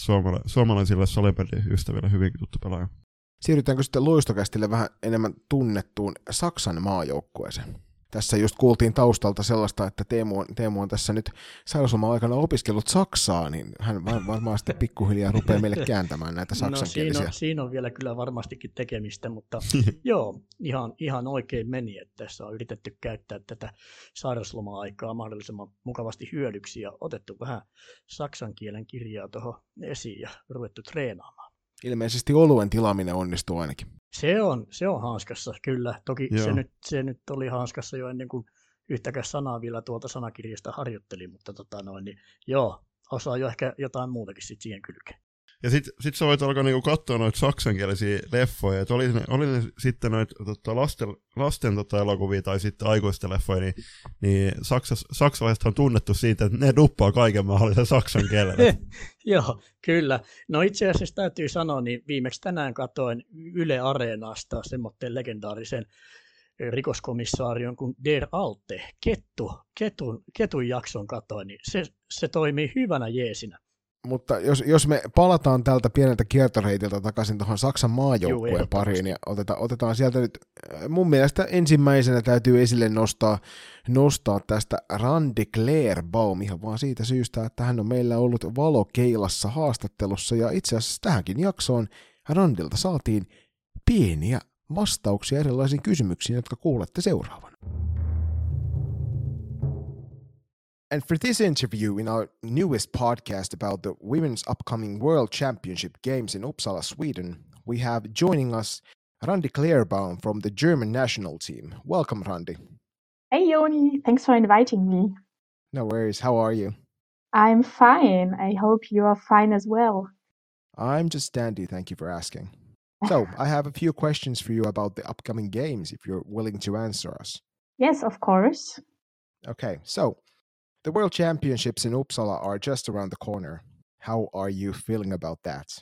Of course, I'm really looking forward to it. I mean, it's always nice to have a championship, especially this time after 2 years where you didn't play so much floorball. And now, I mean, championship in Sweden is very nice. So I'm really, I'm happy and I hope we'll have a great time. Sounds good. I'm also looking forward to actually attending the games and seeing you in person for the first time in about 6 years. Yeah, me too. I think it's very nice and it will be so nice to see some high qualified games and to see a lot of people. So I think everybody's looking forward to it after this corona time. But we talked earlier that Germany, the national team, is also going on practice camp here before the games are coming. So how will Germany prepare for the games? Yeah, so we have a last practice camp from tomorrow until Sunday in Berlin.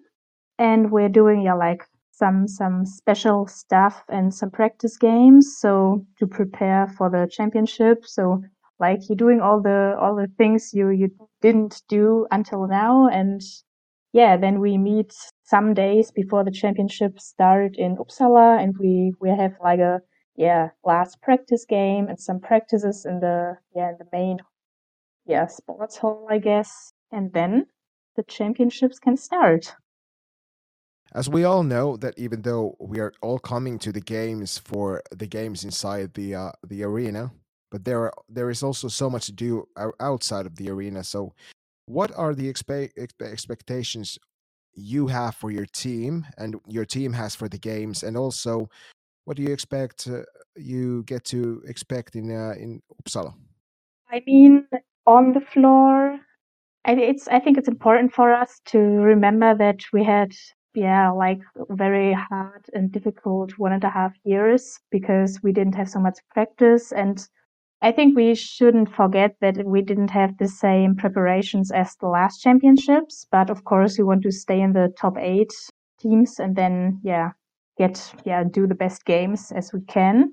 And of course, off the floor, I think everybody's looking forward to be in Sweden. For me, I really like Sweden and we have a very nice hotel near a lake in the woods. And I think we want to do a lot of with the team there, do some day trips to maybe Stockholm and Uppsala and just to have some nice times with the team, play games and enjoy the time. Maybe a little snow, but probably not. And yeah.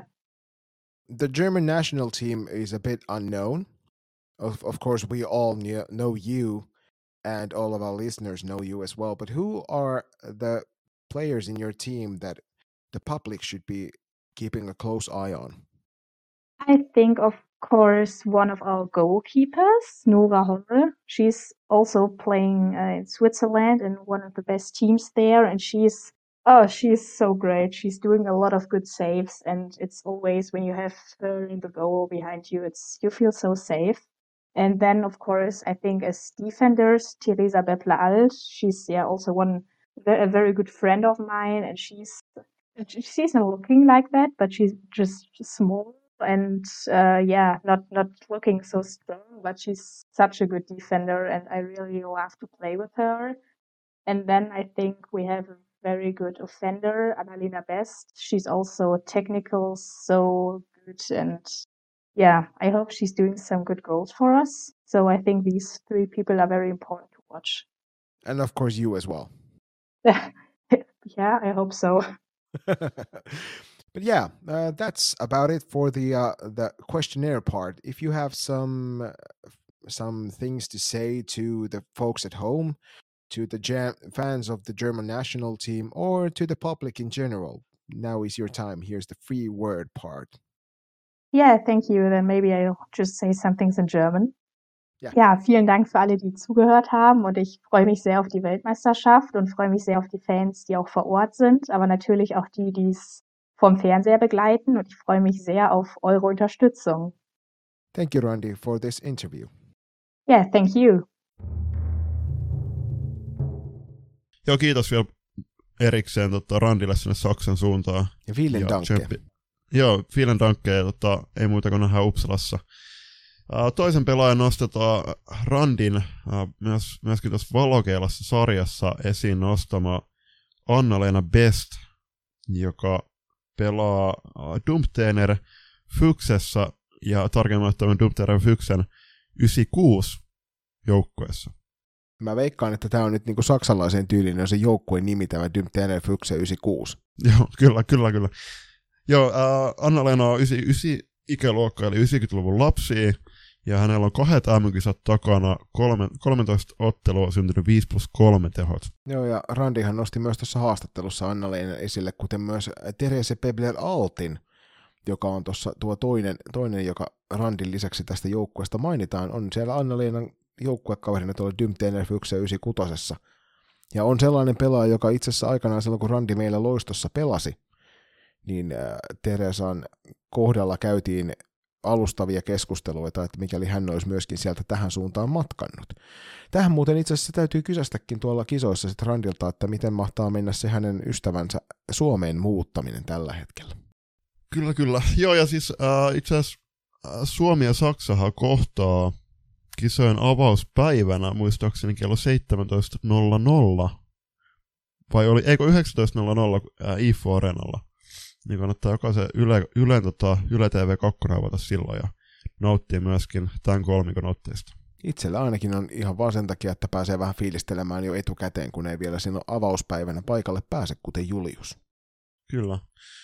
Mennään tuohon vielä viimeisen lohkoon ennen Suomea, ja sehän on meidän rakas länsinaapurin Ruotsi, ja sieltä on useampi pelaaja nostettavissa. Mainitaanko heti ensimmäisenä tuo Åsa Karlsson, joka päävalmentajana toimii tuossa jengissä, oli ainakin EFT-aikaan tosi voimakkaasti ulospäin, antoi omasta joukkueestaan sanallista kommenttia, ja varmasti näissäkin kisoissa niin johdattaa joukkojaan hurmokselliseen tilaan, kuten tuolla EFT:llä myöskin. Se oli aika eläväinen valmentaja.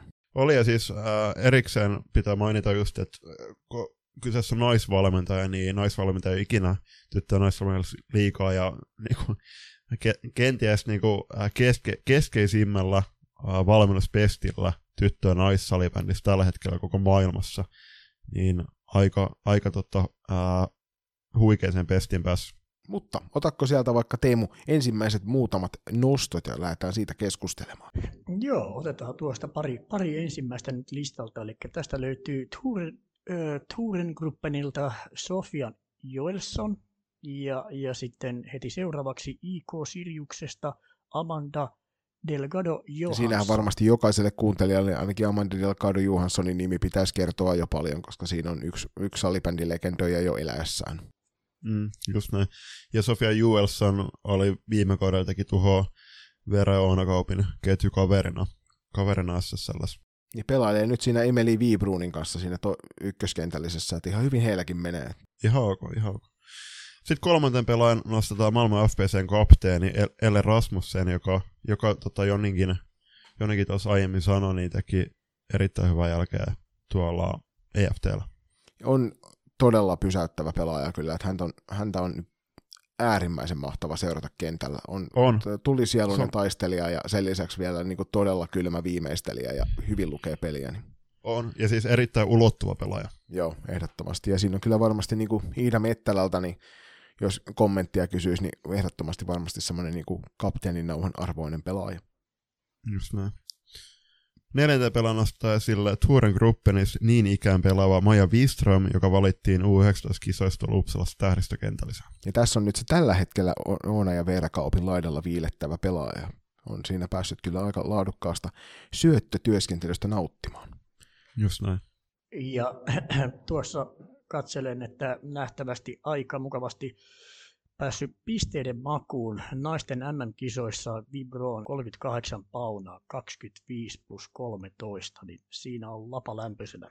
Joo, seuraavana Maija Wiströmin joukkuekaverina pelaava Tureen Gruppenissa siis niin Emeli Viibruun, joka kuuluu myös näihin salibändilegendoihin tuolta Ruotsin maalta ja on SSL Daamin pistepörssin ykkönen tällä hetkellä, että siellä Veera Kaupin kanssa ovat nokitelleet seurakaverina toisiaan koko kauden ja tällä hetkellä Emelillä on tuo johtoasema ja on tuolla naisten MM-kisoissa niin tehnyt aika huikeat tehot. Hän on pelannut siellä 30 ottelua ja tehnyt niissä 37 plus 30, eli 67 pistettä yhteensä tehopisteitä. Ja on varmasti yksi tämän joukkueen syömähampaita tuossa, kun pelit lähtee käyntiin. Ja ennen kaikkea on keitetty kovissa paikoissa, samoin kuin Amanda Delgado Johansson, ja sitä kautta varmasti johtavat myös niissä tiukoissa hetkissä eteenpäin. Ehdottomasti Emeli Viibruun on tuore äiti, niin kuin toi Myykippilä sanoi silloin Porvos-naututusjaksossa, niin on kyllä erittäin kokenut ja todella lajilegenda. Viimeisenä nostana tuosta joukkueesta vielä pelaajiston puolelta, niin otetaan tuolta Westeros Rönnby IPKsta Vilma Johansson, joka 2018 U19-kisoissa teki 5 otteluun peräti 20 tehopaunaa, ja tällä kaudella niin on tuolla SSL Daamissa niin pistepörssin 4, joka on aika kovan luokan suorittamista, kun Toreen Gruppen sitä hommaa hallitsee. Joo, siinä on Turen Gruppen kolmikko, on muodostaa sen kärkitrion, ja sitten Johansson tulee heti perässä neljänten, että taitaa Oonan kanssa olla tasapisteissä, jos en väärin muista. Eikö? Joo, taitaa Oonan kanssa olla tasapisteissä, jos se väärin muista. Ja sitten kun just tuossa puhuttiin tuosta niinku Ruotsin joukkueen kokemuksesta, niin se ei ainakaan näihin tämän MM-kisojen niin valintoihin vaikuttanut. Joo, siis kyllähän tuosta kun Suomen joukkueessa puhuttiin, niin siinähän Kuronen mainitsi, että maksimissaan 5 ensikertalaista otetaan joukkueeseen, niin tässä Ossa Karlsson on valinnut peräti 10 ensikertalaista. Mitä mieltä herrat muuten olette, että noinkin monta, suurin piirtein puolet karkeasti ottaen Ruotsilla ensikertalaisia, niin teidän näkemys, hyvä vai huono? No siis mun mielestä hyvä, ja siis täytyy kuitenkin muistaa, että SSL on maailman paras salibändiliiga, ja siellä pelaamaan parhaat pelaajat, ja näistäkin jokainen pelaa siellä Ruotsin liigassa, ja se, että heillä on päivittäin päivästä toiseen äärimmäisen kova ja laadukas reeniarki, niin uskon, että jokainen on kyllä valmis noihin. Ja siis kilpailu kehittää, ja silloin kun sä taistelet parhaimpia vastaan, niin siellä se tekee susta paljon paremman kuin muualla pelaaminen, ja sen takia mä en usko, että Karlsson on siellä hirveän hellällä kädellä lähtenyt näitä valitsemaan, että varmasti on jonkinlainen sukupolven vaihdos menossa hiljalleen Ruotsin joukkueessa johtuen siitä, että siellä on noi menneet vastuunkantajat ovat siirtymässä sinne 30 toiselle puolelle, joka sitten taas yleensä vaikuttaa siihen, että salibändiura rupeaa pikkuhiljaa olemaan paketoitu niin, mutta Ruotsilla on sitten kyllä sitä materiaalia, mistä nostaa. Että tässä muun muassa käytiin keskustelua tyttösalibändi puolella siitä, että heillä on sellainen 10-kertainen määrä tyttöjunioreita siellä. Ja sieltä on hirvittävän helppo lähteä sitten nostamaan, kun on laajaa massaa, ja siellä myöskin se keihään kärki on sitten paljon terävämpi.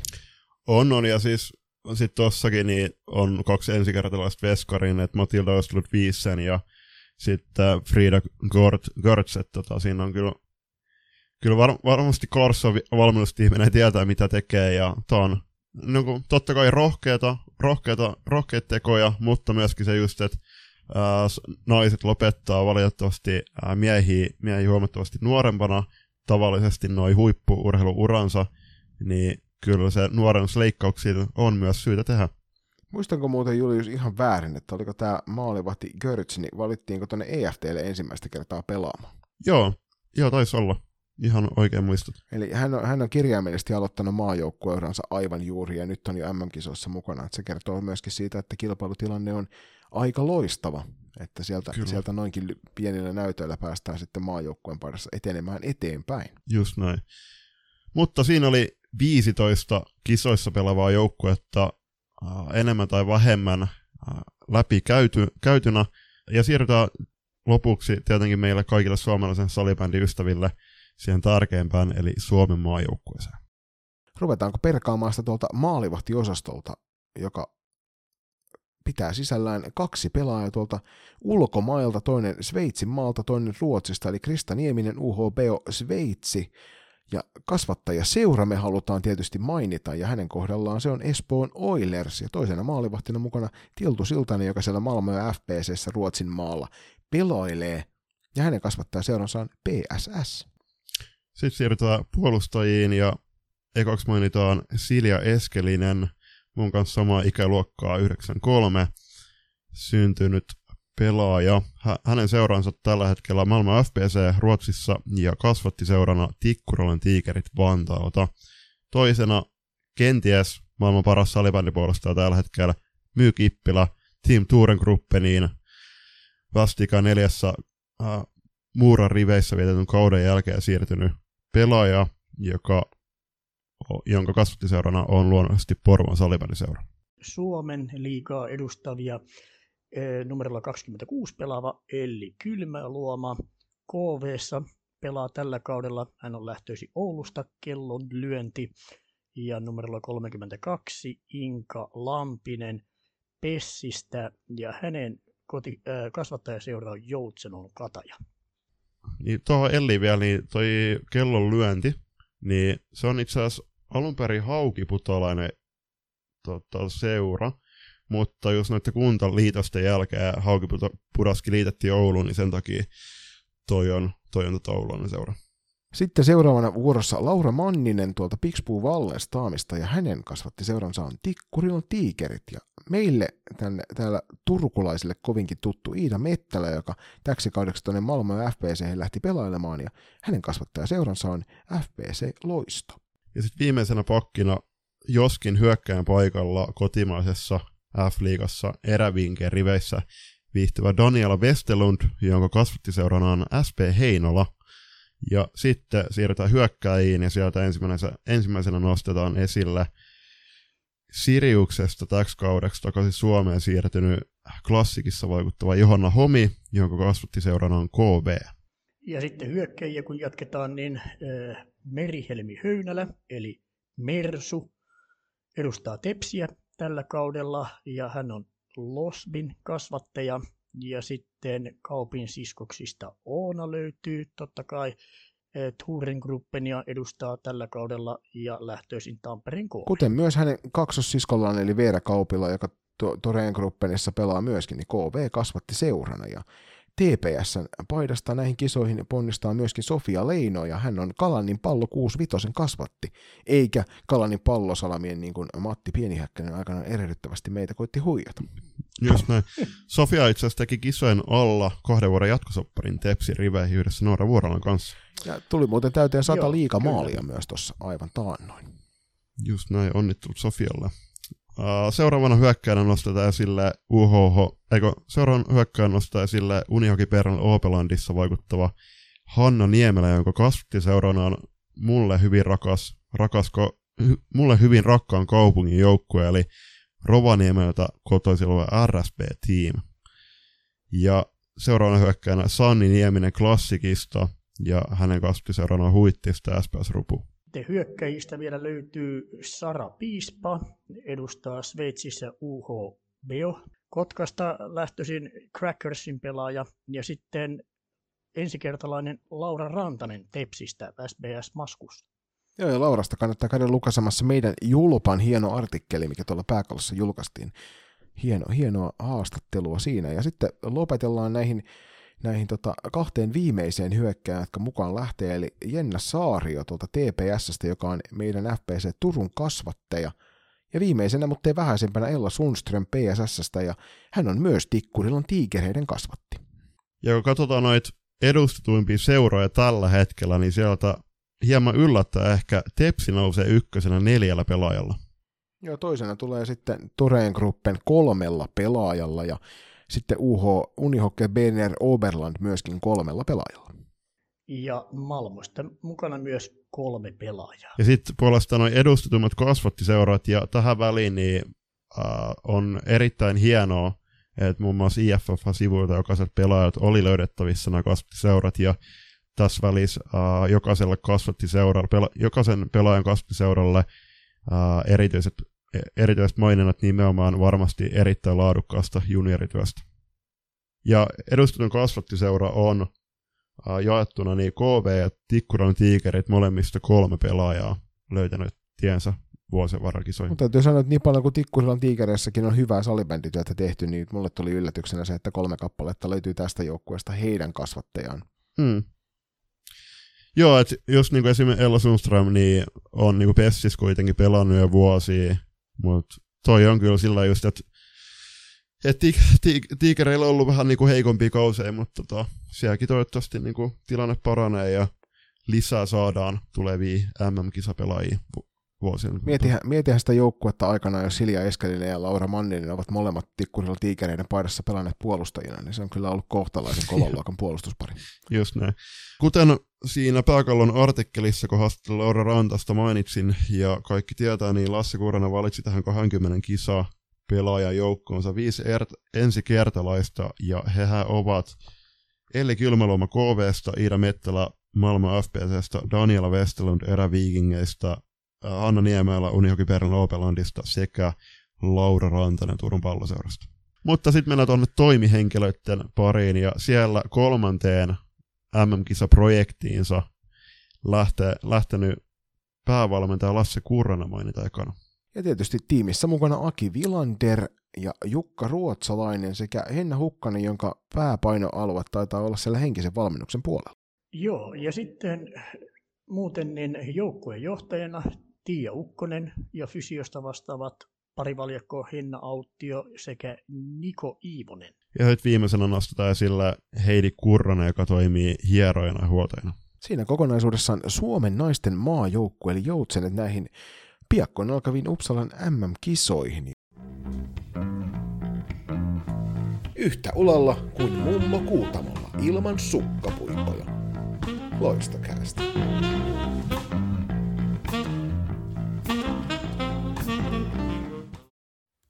Ciao! Minä olen Eesti naisten saalikikonstikapteen Kati Kytisaar ja kutsun sind kaasa olema meie mängudele IFF YouTube-kanalil või Uppsalas kohapeal.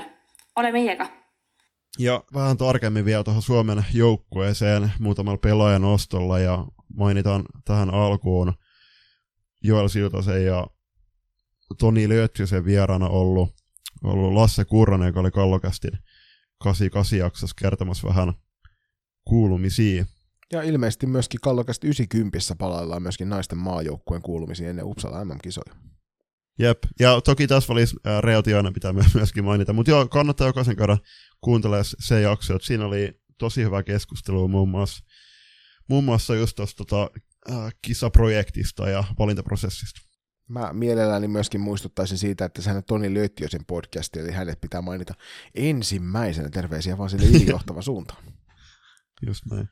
Mutta hei, itse asiassa EFT:llä tuli uusi nimi tuohon eniten maaotteluita valmentaneen tilastoon, eli Lasse Kurana ohitti Seppo Pulkkisen valmentajan legendan eniten maaotteluita valmentaneena.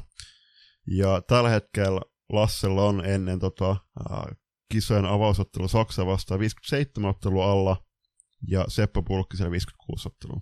Siinä on sitten muilla kiinni otettavaa tuosta, kun Kurranen verteenpä se MM-kisat tähän päälle, niin siinä on vähän tekemistä muilla kavereilla, että pääsevät edes perään. Eniten MM-kisaotteluita Suomen maajoukkueesta on Laura Mannisella ja Sanni Niemisellä, jotka on pelanneet 18 ottelua MM-kisoissa ja Myy Kippilällä 17 ja Veera Kaupilla 16. Joo, Veera, kuten tuossa jakso alussa mainittiin, niin Veera oli just noissa viime kisoissa ne pari matsia puolivälierä ja välieräottelun poissa, ja tästä Laura ja Sanni, niin heillä on eniten otteluja nimenomaan tästä kisajoukkueesta Vyötäröllä. Ja sitten vielä pienen muistutuksena, niin Pääkallon sivulla on tosiaan luettavissa meikäläisen ensimmäinen artikkeli Pääkallon toimittajana, eli pääsin haastattelemaan ensimmäisiin MM-kisoihin valmistautuvaa Laura Rantasta, joka 29-vuotiaana tekee debyytin MM-kisoissa. Se on luettavissa Pääkallon sivuilla sieltä maajoukkueet väliotsikon alta, että kannattaa mennä lukemaan, ja tässä välissä kiitos vielä Lauralle erittäin kivasta haastattelusta. Mutta sitten me lähestyttiin myöskin Suomen maajoukkueen pelaajia kysymyksillä ja saatiin sieltä ääniviestejä takaisin kohtalaisen kovilta pelinaiselta, vai mitä Julius? Lähestyttiin Myy Kippilää IG:n DM:n kautta ja kyseltiin, että olisiko jotain Myyllä mahdollista vastata näihin kysymyksiin, ja sitten myöskin varovasti lähestyttiin Kauppi Twinssejä, eli Veeraa ja Oonaa, ja sieltä pyydettiin muutaman kysymyksen vastaukset, ja oli tässä on ollut kevään jälkeen pientä semmoista läpäheittoa mun ja Jonin kesken, että kenen milloinkin kanssa me viestitellään, niin kyllä tuossa pari päivää sitten oli ihan kiva katsoa niin kuin viimeisimpiä viestejä WhatsAppissa, kun siellä oli Veera Kauppi, Oona Kauppi ja Myy Kippilä. Ja mehän ollaan myös puhuttu siitä, että meillä on ollut tällaisia kuvitteellisia vuoria, mitä me kiivetään, minkä huipulle ollaan haluttu. Ja aina on ollut siellä edessä siintävä seuraava vuori odottamassa. Ja muun muassa Kauppi Twinssien kanssa jonkinnäköiseen yhteyteen pääseminen oli yksi näistä vuorista. Ja se on nyt tavoitettu sitten, että terveisiä vaan sinne Veeralle ja Oonalle ja myöskin tietysti Myylle, jonka kanssa ollaan tehty ihan henkilöhaastattelukin. Just näin. Ja ennen kuin mennään noihin kysymyksiin, niin kannattaa tässä välissä myöskin muistuttaa omiin mielinsä se, että Myy Kippilä tosiaan oli Valokeilan jaksossa numero 18 vieraana. Ja siirrytään noihin kysymyksiin, ja ensimmäisen kysymyksen kysyttiin kolmikolta, että Suomen maajoukkueella on Uppsalan kisoissa vain yksi tavoite, maailmanmestaruus. Mitkä on teidän jengin suurimmat aseet sen tavoittelussa? Meidän jengi on ensinnäkin hyvin roolitettu. Jokainen yksilö ja ketju tietää, mitä odotetaan ja mikä on niin kuin se oma ruutu, joka tulisi hoitaa. Sen lisäksi meillä on sitten huippuyksilöitä, jotka pystyy tarpeen tullen niin tiukassa paikassa onnistumaan ja jopa sitten ratkaisemaan tärkeitä pelejä. Sitten meillä on hyvä ryhmähenki. Tuossa on jo porukkaa, jotka on ollut pitkäänkin yhdessä ja tehnyt hommia maajoukkueen ympyröissä, niin tunnetaan toisimme aika hyvin. Ja vaikka yritetään kehittää sitä joukkueen kulttuuria ja ilmapiiriä ja tekemistä, niin mä sanoisin, että kyllä meistä niin kuin on tullut tosi tiivis porukka tässä vuosien aikana, ja se tietysti aina tiivistyy entisestään, kun mennään niitä kisoja kohti.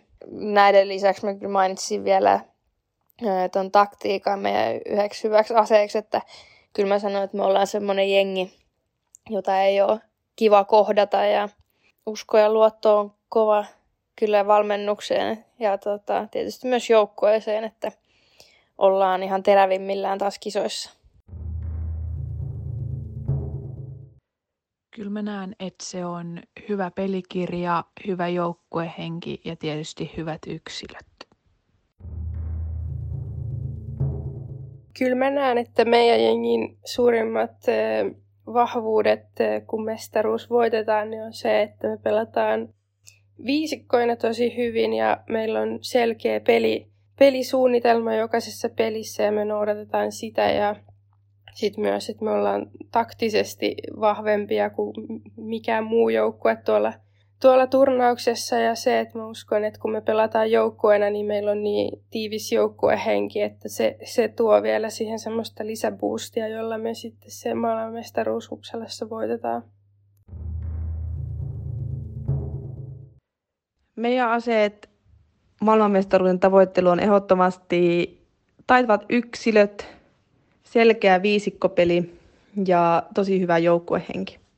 Toisena kysymyksenä kysyttiin, että Ruotsi tulee vastaan jo alkusarjassa, niin haetaanko tuossa kamppailussa jo kilpailuasetelmia unelmafinaalia varten, vai onko taskussa jotain jippoja, jottei kaikki kortit paljastu?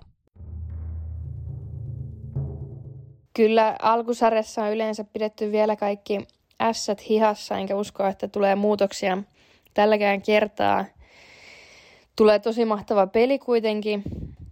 Noin aikaisin pääsee pelaamaan päävastustajaa vastaan. Tulee mahtavaa, kun uskoo, että yleisökin löytää siihen otteluun jo vähän paikalle, niin saa sitten fiilistä siitä. Ja itse en ole ennen pelannut Ruotsia vastaan MM-kisoissa muuta kuin finaaleissa, kun viime kisoissa jäi itseltä se välierä pelaamatta. Niin siitä olisi voitto kyllä kiva, saisi semmoisen päänahan, mutta täytyy myös sanoa, että sinänsä tuossa vaiheessa niillä tuloksilla, niin kun alkusarjasta pääsee jatkoon, niin ei ole niin kuin väliä, että on ehkä hyvä tämä lausunta, että win the right games, että kyllä ne tärkeimmät pelit on sitten siellä niin kuin loppupuolella, että joka tapauksessa uskon, että tulee mahtava peli ja mielenkiintoista kyllä nähdä, että miten kummatkin joukkueet lähtee sitten siihen otteluun, kun toivon mukaan sitten se unelmafinaali Suomi-Ruotsi siellä sitten loppuviikostakin odottaa. Tietenkään ei me paljasteta kaikkea kortteja siinä alkusarjan pelissä, mutta kyllä me voitosta silti lähdetään pelaamaan ja taistelemaan ihan kunnolla.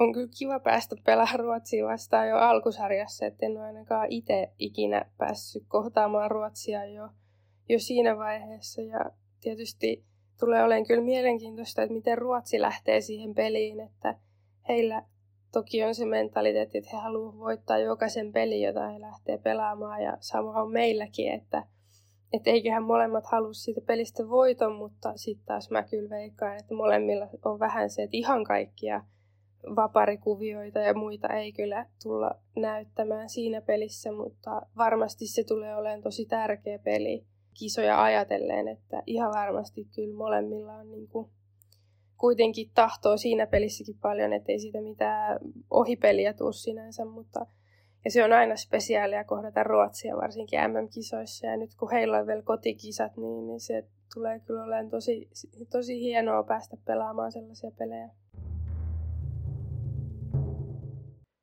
Mielenkiintoinen asetelma päästä pelaamaan Ruotsia vasta jo heti alkusarjassa, ja kyllä sen pelin vaatimat kortit pitää silloin jo käyttää, ja pelataan voittoa siinäkin pelissä ja sitten finaalissa tietenkin käyttää eri kortit, mitä ei vastustaja osaa ajatella. Ja yhtä tärkeä peli se alkusarjassakin on myös voittaa Ruotsi, että käytetään pelivaatimat kortit silloin.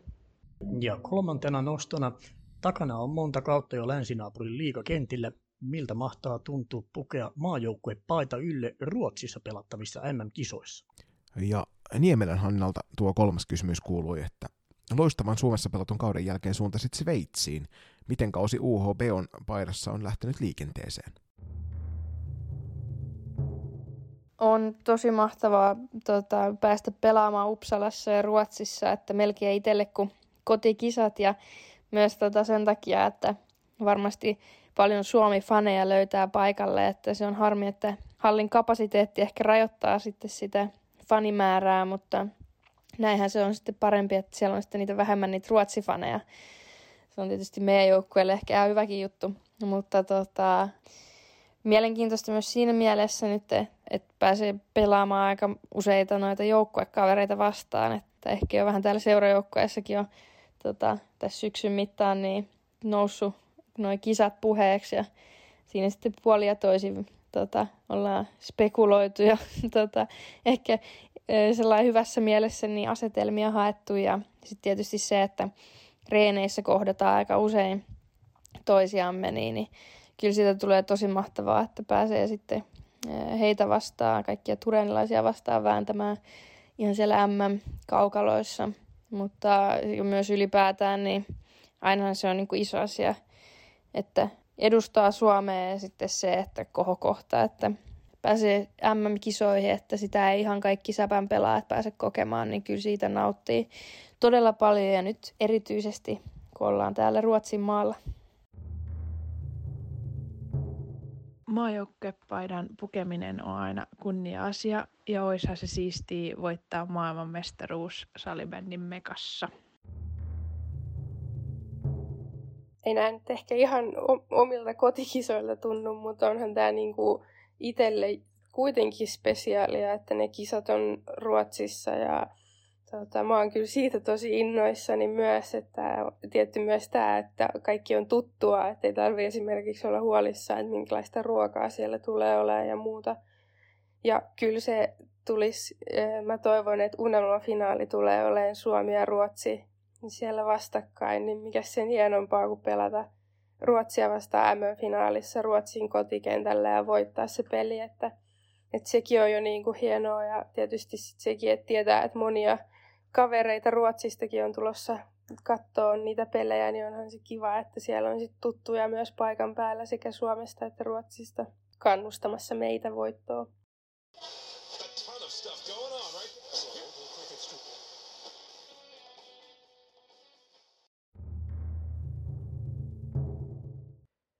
Joo, nyt oli semmoinen hyvä aika lähteä hakemaan uusia kokemuksia ja tuulia ja virikkeitä omaan pelaamiseen ja reenaamiseen. Ja tarjoutui hyvä mahdollisuus lähteä Sveitsiin, joten tartui siihen. Ja kausi on lähtenyt vähän vaihtelevasti. Meillä joukkueena käyntiin siellä, mutta oma pelaaminen on ollut semmoista tasaisen varmaa. Ei mitään sen kummempaa. Kiitos vielä kertaalleen Veeral Oonal Myylle sekä Hannalle loistavista viesteistä ja nämä ääniviestit tuo aina mukavasti lisäeloa näihin jaksoihin vertauksena, että vaikka tässä tapauksessa minä, Joni ja Teemu oltaisiin ne luettu sitten tekstimuodossa. Kiitoksia nelikolle ja tsemppiä kisoihin. Mennäänpä tästä sitten pienen tauon kautta vilkaisemaan vähän otteluohjelman nostoja ja sitten tietysti aivan loppuun niin tuttuun tapaan erotuomaripari keskustelua ja näkyvyyttä ja sitten tietysti ne meidän uskomattoman upeat veikkaukset, jotka ovat tähän asti olleet lähes 100% oikeassa. Sosiaalisessa mediassa seurattu suomalainen salibändipodcast. Loistakäästä. Moikka! Täällä Milja Alanko Viron naisten maajoukkueesta. Hyppää mukaan MM-kisahuumaan ja avaa IFF:n YouTube-kanava, sillä sieltä voit seurata niin meidän kuin muidenkin maiden pelejä. Seuraavana katsellaan vähän otteluohjelmaa ja sieltähän tietysti tyypillisen tapaan niin nostellaan muutamia tärppejä, mitä joka päivä kannattaa katsoa ja sitten myöskin noin Suomen ottelut erikseen ennen noita sijoituspelejä. Mitäs siellä lauantai 27. päivä alkaa ja siellä hassusti avajaiset on keskellä päivää. Pelit on alkanut, siinä on 3 matsia pelattu ja sitten on 16.45 avajaiset. Julius, ajattelitko osallistua avajaistilaisuuteen? Ehdottomasti. Että nämä on ympyröity aikoja sitten omasta kalenterista. Tuossa on toki vähän erikoista, että avajaiset on 16.45, niin kuin Ruotsin aikaa, ja sitten niin kuin siinä on varttiaikaa avajaisille ja sitten alkaa niin kuin Ruotsi ja Slovakian matsi. Saa nähdä, että niinku kuin kiireellä aikataululla siellä on tehty, mutta varmasti niinku, hieno show luvassa. Mutta ensimmäinen matsi, niin kisojen avausottelu Singapore ja Viron välinen matsi, ja siinä tietenkin pitää tuon Viron pelaajan ostoinen jälkeen mainita tiettyä, että kyseessä on Milja Alangon ensi esiintyminen MM-kisanäyttämällä. Toisena tärppinä tolle päivälle mainitaan sitten taas ton illan viimeinen ottelu, eli 19.30 alkava Tsekki vastaan Sveitsi. joka, kuten jokainen tietää, niin tulee varmaan olemaan äärimmäisen hauska kamppailu. Siinä haetaan niitä asetelmia sitten jatkopelejä varten. Ja ketäs vastaan Teemu Suomi pelaa tuolla lauantaina? Joo, eli Suomen kannalta niin ensimmäinen matsi on kello 19 Reikäleipä, ja siellähän on vastassa Saksa.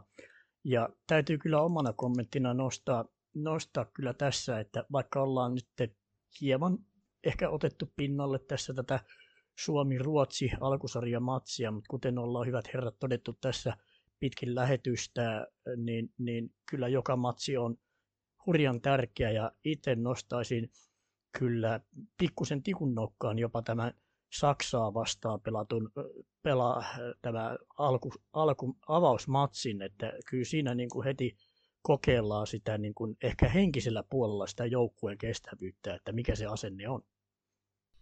Heti pistää myöskin silmään se, että kun kyseessä on 48 ottelun turnaus, niin siellä pelataan IFORANon A- sekä B-kentällä, ja tämä A-kenttä on se päänäyttämä, niin ja noissa U19-kisoissa kaikki matsit pelattiin, tai se finaaliviikonloppu ainakin, kun mä olin paikan päällä, niin pelattiin siinä A-kentällä, eli siinä pääkentällä, niin ihan kiva päästä myös näkemään tuolla lauantai sitten heti toi Suomen ja Saksan välinen kamppailu tuossa B-kentällä.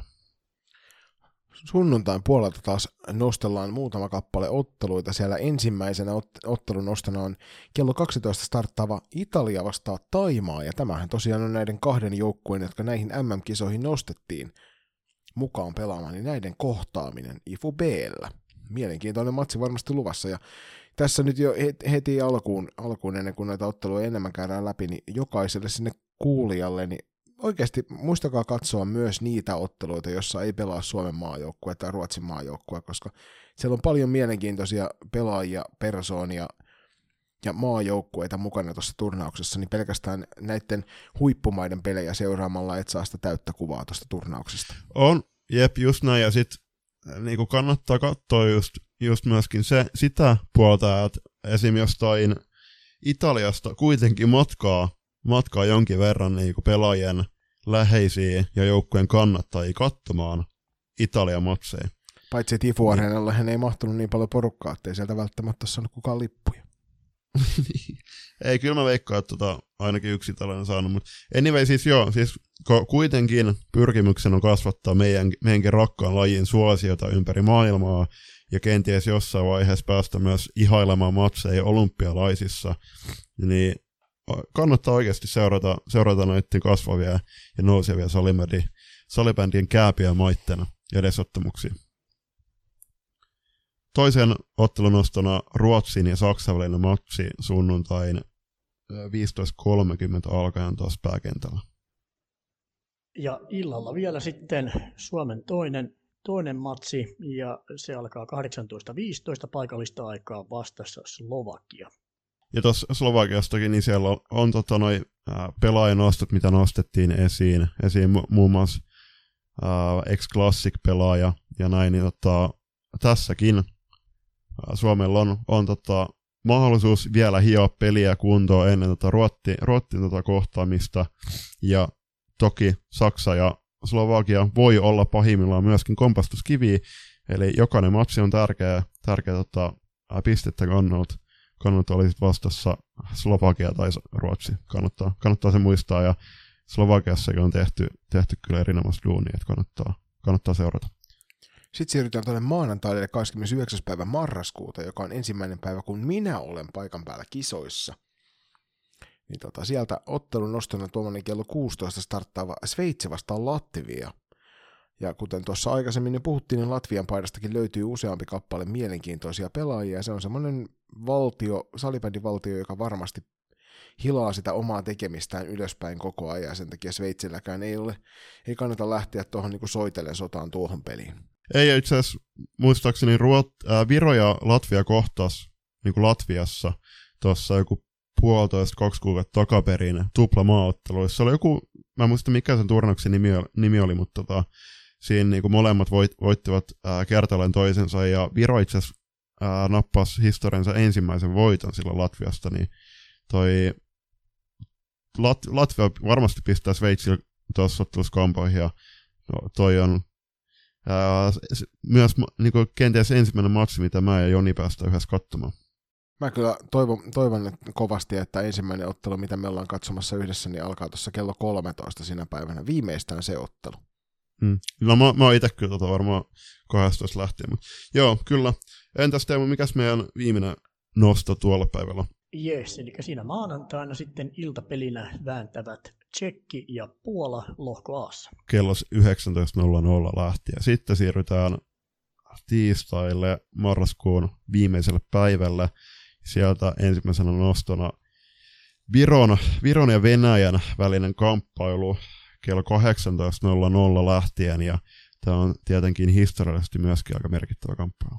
En tiedä, onko nämä kaksi joukkuetta aikaisemmin MM-kisoissa kohdanneet toisiaan, jos ovat, niin sitten ei välttämättä sellaisia suuria jännitteitä ole, mutta yleensä näissä tämmöisissä entisissä Neuvostoliiton maiden kohtaamisessa niin on aika hauskoja sellaisia muitakin jännitteitä kuin vaan siinä kentällä, niin toivottavasti tuosta saadaan oikein semmoinen kunnon hegemoniakamppailu, ja viimeistään tuossa kohtaa myös ne muut katsojat huomaavat, että hei, täällähän oli toisiakin joukkueita kuin tämä top 4. Mutta tuon päivän ykkösottelu ehdottomastihan on varmastikin, Teemu, mikä?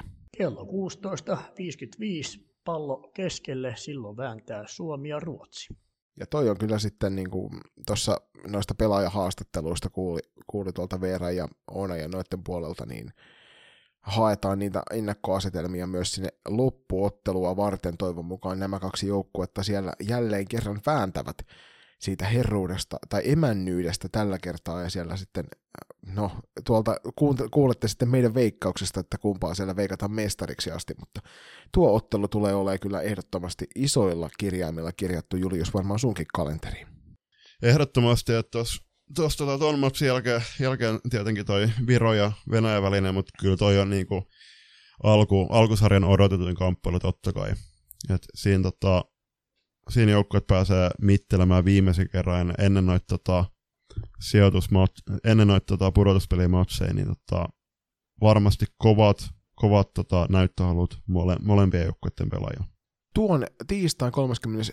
marraskuuta jälkeen niin siirrytäänkin sitten jo noihin sijoitusotteluihin, ja niistä sitten tarkemmin siinä vaiheessa, kun sinne asti päästään, koska vielähän me ei voida tietää, että ketä siellä ylipäätään jatkossa on, niin lähdetään nyt näillä ottelunostoilla ja mennään eteenpäin. Ja siis toki muistutettakoon, että lauantai 4. joulukuuta on vuorossa silloin välieräpelit, ja sitten sunnuntaina 5. joulukuuta on selvillä, että mitkä joukkueet juhlii mitaleja, ja ennen kaikkea mikä joukkue kruunutaan maailmanmestariksi. Tulee olla jännittävä päivä toi 5.12. Siinä olisi muuten oiva tilaisuus nyt jinksaamatta sen suormiin yhtään mitään, mutta 6.12. on myös aika tärkeä päivä Suomen valtiolle, niin olisi aika hieno juhlapäivä. Joo. Ja mutta sä oot muistaa, että mehän ei ikinä jinksata mitään. Niin. Ei missään tapauksessa. Me ollaan aiheutettu enemmän päinvastaisia reaktioita aina joukkueessa. Just näin. Mutta joo, eiköhän siirrytä pienen tauon kautta kohti loppuhölinöitä, jossa tietenkin kruunun jalokivenä on erotuomareiden kuulumiset. Mikäli kaipaat vielä ideoita pukinkonttiin, käyppä vierailemassa Loistokästi verkkokaupassa www.kauppa.kloffa.fi/loistokäst. Tervetuloa takaisin sieltä tauon puolelta, ja hypätään saman tien tuohon erotuomariasiaan, mitä Julius ihanasti tuolla kiusailikin teitä. Eli ketäs siellä mahtaa erotuomarina toimia? Sinnehän tietysti aika monestakin eri maasta on erotuomari kaksikoita raahattu paikan päälle, ja ilahduttavasti myös naistuomaripareja on saatu parikin kappaletta näihin kisoihin mukaan. 7 paria 5 eri valtiosta, ja ensimmäisen parin mainitaan Martin Reichelt ja Tomas Kostinek Tšekistä. Tätä on tuolta ensimmäinen naispari Tšekistä myöskin, Barbara Beranovaa ja Lucie Heinovaa, jotka ovat ja kolmanten parina Suomesta Timo Järvi ja Pertti Kirstilä, jotka tässä IFF:n uutisessa, itse asiassa floorball.sportin uutisessa, hienosti suojalasia käyttävät. Hyvä herra tuomarit, niin pitääkin. Seuraavana nostanut tuolta Ruotsin maalta niin Jörgen Andersson. Joo, ja tässä kuvassa tarkoituksella puolestaan puvut päällä, että innolla odotan ja jännityksellä ennen kaikkea, että vihetääkö tämä pari puvuissa? Se on kyllä hienon näköistä. Siinä olisi niin kuin arvolle sopivaa just varustosta tuomarilla päällä. Sitten Sveitsistä nostetaan Christian Crivelli ja Davide Ramboldi.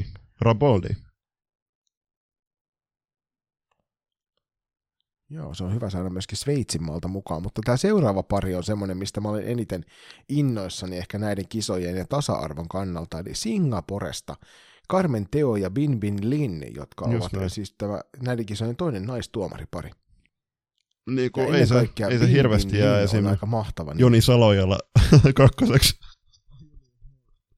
Joo, itse asiassa Julius Mellasta puheen ollen, niin siitä tarkemmin ottaa loistavasti 16. jaksossa. Ja sitten vielä viimeisenä parina Tom Kirjonen ja Jyrki Sirkka, jotka valittiin naisten F-liigan erotomari pariksi päättynä kaudella.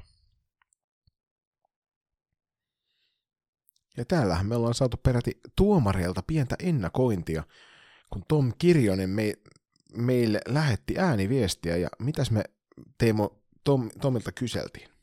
Jees, sieltä on kysytty, miten on tie kulkenut kansainvälisten pelien tuomariksi. Olemme Jykän kanssa aloittaneet pelaamisen 90-luvun alkupuolella ja siitä luontevasti siirrytty vislaamaan 90-luvun loppupuolella. Eli lajin hurahtaminen on tapahtunut joskus niihin aikoihin. Me ollaan siis käyty läpi niin sanotusti PK-seudun mankeli, jolloin turnausmuotoisia pelejä on kertynyt tuhansia ja alueen yksittäisiäkin pelejä useita satoja per nuppi. Olemme molemmat semmoisia erotuomareita, että jos ovi avataan, niin siitä astutaan sisään. Ja vuosi taisi olla 2010, kun molempien arvostama erotuomarisektori guru Sami Rahikainen kysyi meitä naisten pääsarjaa viheltävien erotuomareiden ryhmään. Parin vuoden ryhmässäolon jälkeen saatiin mahdollisuus hakea kansainvälisiksi erotuomareiksi, ja sinne saatiin lippu, joka on ollut voimassa toistaiseksi, eli nyt jo reilut 8 vuotta. Toisten epäonni on tietysti toisten onni, ja näin meille myös kävi, kun vuoden 2013 kisoihin jo varmana lähtevä erotuomaripari Janne Koskinen ja Teemu Rannikko joutui loukkaantumisen takia jäämään pois, ja meidät kutsuttiin tilalle. Brno ja Ostravan kisoissa onnistuttiin erinomaisesti ja päästiin viheltämään niin sanotusti suomalaisten ja ruotsalaisten erotuomareiden finaalipeli eli välierä, ja tässä tapauksessa Ruotsi vastaa Tsekki, josta vieläkin menee kylmät väreet, kun sitä joskus katsoo YouTubesta. Meidän mielestä se oli vaan niin hyvä.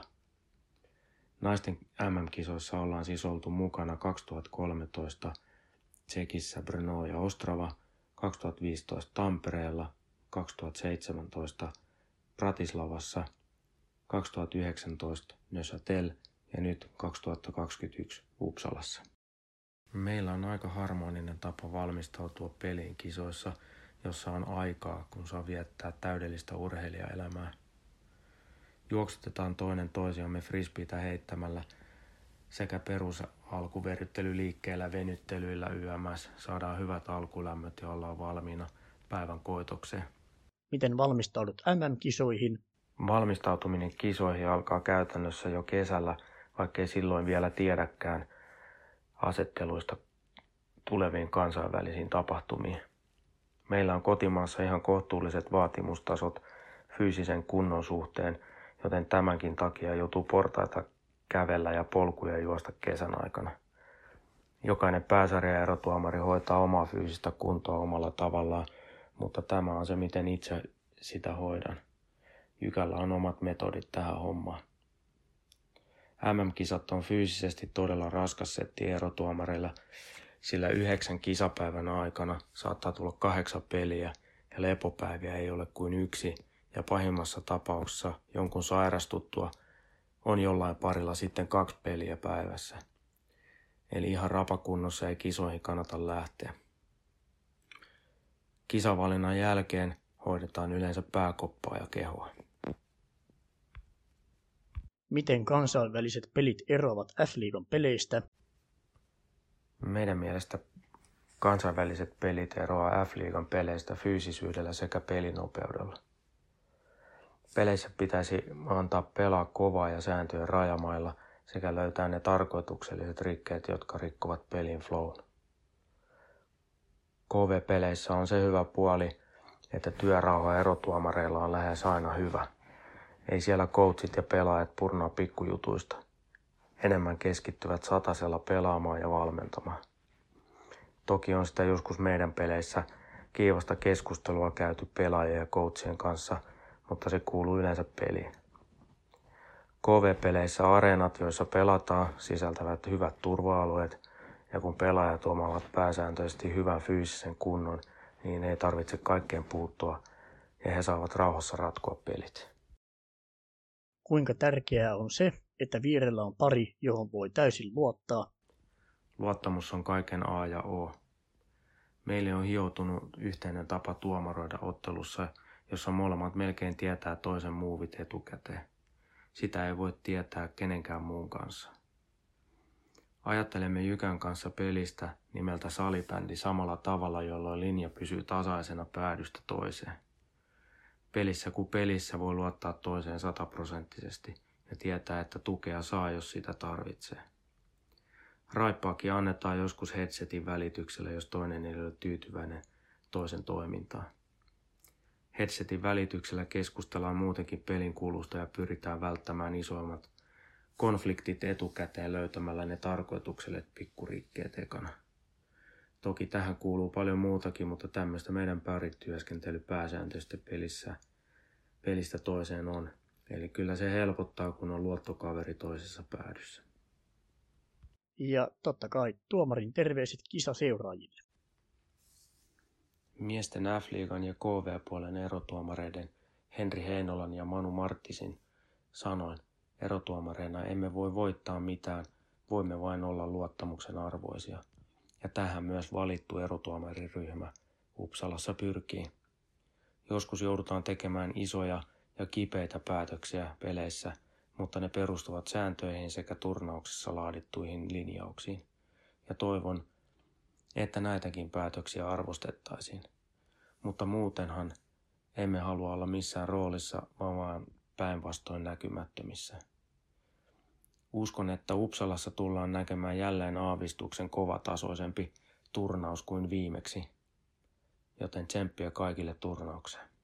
Kiitos vielä Tomille loistavista vastauksista ja myöskin terveisistä meidän suuntaan. Et on ilo oli päästä juttelemaan myöskin sun kanssa Instagramin parissa. Et oli myöskin erityisen lämmittävää se, että selkeästi Tomille myös tuo sosiaalinen media on tosi tuttu, että oli helppo jutella. Joo, ja mun mielestä oli hyvä, että saatiin tähän jaksoon myös tuomareiden ääntä kuuluviin. Sitä kun on tämän kauden aikana tarkoitus muutenkin hieman nostella esille tuolla myöhemmin sitten kevätkaudella toivottavasti, niin oli hyvä, että päästiin tälle aloittelemaan korkealta tasolta ehti MM-kisoista. Juuri näin. Mutta mennään keskusteluun kisojen näkyvyydestä pienen tauon kautta. Svengaa kuin hirvi rullaluistimella. Loistakäästä. Joo, jutellaan hetken aikaa tuosta kisojen näkyvyydestä. Et nythän tietenkin on vähän ongelmallinen tilanne myös Salibändiliiton ja tietenkin Yleisradionkin suunnalta, että naisten ja miesten kisat pelataan hyvinkin lähekkäin toisiaan. Mutta tuossa Yleisradio uutisoi marraskuun alussa about, että miten he tulevat panostamaan naisten ja miesten kisoihin, ja kaikilla on varmasti hyvinkin tiedossa, että miesten kotikisat on vuorossa tuossa joulukuun alussa Helsingissä, ja sitten puolestaan nämä naisten kisat alkaa semmoista 1,5 viikkoa aikaisemmin ja menevät hieman päällekkäin, niin sieltä tuli ylät juttu, että okei, että Uppsalaa lähettävät Tuomo Reposen selostajana, sitten kommentaattorina Katri Luomaniemen, ja sitten Yleltä tulee erikseen vielä toimittajana Maija Kautto.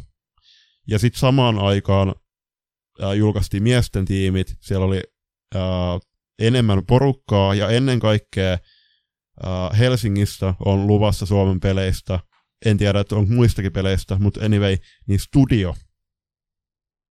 Ja se on ihan studio-isäntä vielä paikan päällä, ja asiantuntijakaartiin on ilmoitettu nyt jo entuudestaan kolme ihmistä, jotka siellä noissa studiotiimeissä paikan päällä ovat. Ja mehän tietysti ruvettiin ensimmäisenä pohtimaan, että tarkoittaako tämä sitä, että naisten MM-kisoissa ei ole minkään näköistä studiota, että alkaako ottelulähetys 5 minuuttia ennen ottelua, ja siinä Reposen Tuomo kovalla ammattitaidolla, että hän on huikea omassa hommassaan, niin tuo sitten pikkunostoja, ja sitten se 5 minuutin ajan, ja sitten sen jälkeen seurataan ottelua, ja sitten matsin jälkeen ehkä nopeasti joku pelaajahaastattelu, ja se oli sitten siinä.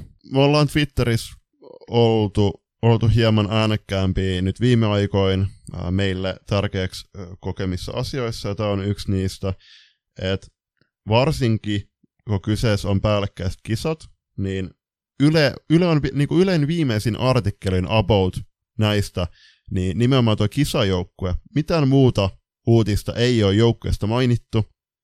Okei, siinä nostettiin Veeran esille nostama tämä kisapaikkakysymys. Mutta mitään muuta ei ole esitelty mitenkään joukkuetta. Tässä olisi ollut loistava sauma. Nyt kun esim. Pelaajat olisi ollut Suomessa vielä, ja toki esim. Mä tein Lauran kanssa etänä sen haastattelun, niin oltaisiin nostettu esiin kansalle pelaajia, jotta se Suomen joukkue pelaajineen ja nämä kisat tulee kansalle tutummaksi, ja sitten annetaan syy katsojille nimenomaan kääntää sitten telkkarista se TV2, kun Suomi pelaa. Kyllä säkin varmaan, Teemu, oot itse kokenut sen, että kun luodaan tarinoita näiden kisojen ympärille, niin niistä kisoista on helpompi tarttua kiinni. Kyllä, kyllähän se näin on, ja mikä sitä parhaiten tarinaa luo, niin ne on ne niin sanotusti omat pelaajat, ja tässähän voisi olla yhtä lailla, kun itsekin nostettiin tässä jaksossa näitä pelaajien, Suomen joukkueeseen kuuluvien pelaajien kasvattiseuroja, niin lähtee ihan jo vaikka sieltä asti, että jos olisi niin kuin tehnyt jopa, ei nyt tarvitse tietenkään joka seurasta lähteä sitten paikan päälle katselemaan, että tässä hallissa sitä ensimmäistä kertaa syöteltiin ja tässä hallissa tehtiin ensimmäinen maali ja näin päin pois, mutta tuoda ehkä jopa sitten se niin kuin se kasvatti seurakin pikkusen jotenkin sieltä esiin, ja se toistettu, niin kuin, koska edelleen tullaan taas tähän, että me tarvitaan lisää niitä tyttösalibändiin pelaajia, niin mikä sitä parhaiten tuo, kun nämä, jotka tuolla kisoissa pelaa ja joita nämä nuoret katsoo ylöspäin. Niin. Just näin, ja siis muistaakseni noitten U19-kisoissa, niin itse asiassa Turun Palloseura haastatteli poikien joukkueen pelaajien junnuvalmentajia ja nosti esiin. Mä juttelin siitä FPC Loisto itse asiassa media niin tiedotuspäällikön kanssa just noista, että niin nostetaan esille somessa noita pelaajia ja näin, niin kyllähän tässä niin kuin, nimenomaan se, että saadaan tarttumapintaa siihen joukkueeseen, niin nostetaan niitä pelaajia esille. Ja sitten erityisesti näissä kisoissa, niin mitä me ollaan esimerkiksi Loistokästin kanssa niin tehty, niin selvitetty, että kisoissa pelaa myöskin muiden maiden maajoukkue suomalaisia. Tuolla on tosi paljon ilmiöitä ja puheenaiheita, mitkä ansaitsisi tulla kuulluksi. Ja toki niin kuin Pääkallo on tehnyt ihan hyvää duunia, ja sitten me ollaan nostettu joitain esille.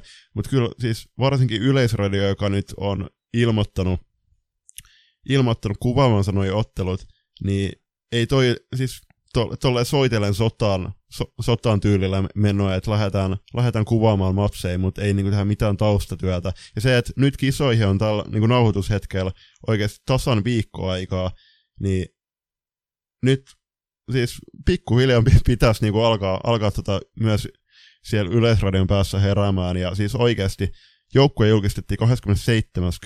Niin tässä on ollut oikeasti niinku 3 viikkoa aikaa tehdä sitä taustatyötä, tuoda niinku kisoista juttuja esille, ja sitten taas päästään myöskin tuohon Salibändiliittoon. Toki Salibändiliitolla on kova paine myöskin, että toi on taloudellinen riski tehdä noin kotikisat miesten puolella just koronan takia, mutta ei sen kun me ollaan jutteltu, tai ollaan jutteltu Twitterissä, niin ei se voi olla syy, että on kotikisat, niin sen takia naisten joukkuetta ei nostettu esiin, koska samaan aikaan länsinaapurista on panostettu molempiin tosi paljon, ja sama, okei, tietty Ruotsilla on naisten MM-kotikisat, mutta samaan aikaan on nostanut myöskin miesten maajoukkuetta tosi paljon esiin. Niin, ja siis nyt puhutaan siitä, että somenostoja on aika helppo tehdä, jos me katsotaan tässä nyt vaikka näihin MM-kisoihin osallistuvia maita ja niiden joukkueiden sometilejä, ja kuinka hienosti on, muun muassa otetaan vaikka Saksa esimerkkinä, niin siellä joukkueen julkistamisesta tehtiin hienot grafiikat, ja nyt on paukutettu pelaajista vähän tilastofaktoja tuossa noin eilen ja tänään, oliko eilen ja toissapäivänä. Niin nämä on vaan niin kuin pisara meressä nämä jutut sitten, mitä Suomessa tehdään, ja sitten verrataan siihen, että mitä esimerkiksi muut joukkueet ja muut maat tekee näiden kisojen eteen. Että tässä ihan selkeästi tuntuu vähän siltä, että ollaan unohdettu nyt se kokonaan se, että tai niin samaan aikaan oli jotain muutakin salibändijuttuja. Mm. Niin ja siis Veera ja Oona Kaupin äiti, itse asiassa Jutta Keskikorhonen, hän vastailikin meille Twitterissä. Jutta viittasi meille, että 2019 niin siellä oli just silloin naisten kisat, niin oikeasti Suomenkin päädyisi mediaat niin salibändiliitto niin edellä, niin vähän niin kuin olkaa kohouttamalla niin kuin suhtauduttiin noihin kisoihin. Et silloin hirveät rumputuulta oli jo siinä vaiheessa alun perin 2020 Helsingissä pelattavia MM-kotikisoja varten, mutta en tiedä, siis tämä on selkeästi niin kuin priorisoida asioita. Ja siis siltä se tuntuu tällä hetkellä, että tämä ei ole enää vahinko. Että joku ei vaan ole unohtanut tehdä sitä hommaa, tai sitten on unohdettu palkata siihen se joku ihminen, vaan nyt tämä rupeaa tuntua jo siltä, että tämä on niinku tarkoituksellista. Ja sieltähän vastauksena tuli myöskin sitä, että kyllähän nyt lämpöleiriltä tulee juttuja, ja on tullutkin, muun muassa meidän somekanavan kautta, kun siellä Myy Kippilä ja Veera Kauppi ottivat meiltä takeoveriksi haltuun nyt näin perjantain kunniaksi sen, mutta en mä nyt tiedä, että onko se niinku oikeasti salibändi MM-kisa sisältöä se, että sä yhden viikon lämpölehdeltä paukutat sitten joka päivä 200 kuvaa sinne, ja sitten oot silleen, että no niin, nyt tää homma on tehty, että eihän se määrä korvaa laatua. Niin, ja siis tässäkin niinku just, itse asiassa Toni Lötjönen viittasi tänään, että oi, että nyt kohti maaottelutaukoa, ja sit vuorossa onkin joulukuun lopussa ensimmäinen F-liigan studiolähetys naisten F-liigasta, niin tässä niinku sillä just, että kyllähän siis kaikki varmaan niinku tietää, siis niinku tyttö naissalibändin seuraajat tietää esim. Veera, Oona, Myystä, Iidasta ja näin, mutta nimenomaan kun siis puhutaan meidän kärki niinku TV-yhtiöstä, Ylestä, joka niinku kuvanoi kaikki matsit ja näyttää, niin miten voidaan olettaa, että ne ottelut ja nuo kisat herättää kiinnostuksen tyttö- naissalibändien niinku ulkopuolisessa yhteisössä, jos ei niinku uutisoida yhtään niistä kisoista ja joukkueista. Siis myöskin se, että niinku, nimenomaan kun ei olla hirveästi myöskään niinku uutisoitu, niin ei se ole herättänyt myöskään kaikkia tyttö- ja naissalibändin seuraajia ja ystäviä siihen faktaan, että kisat alkaa viikon päästä.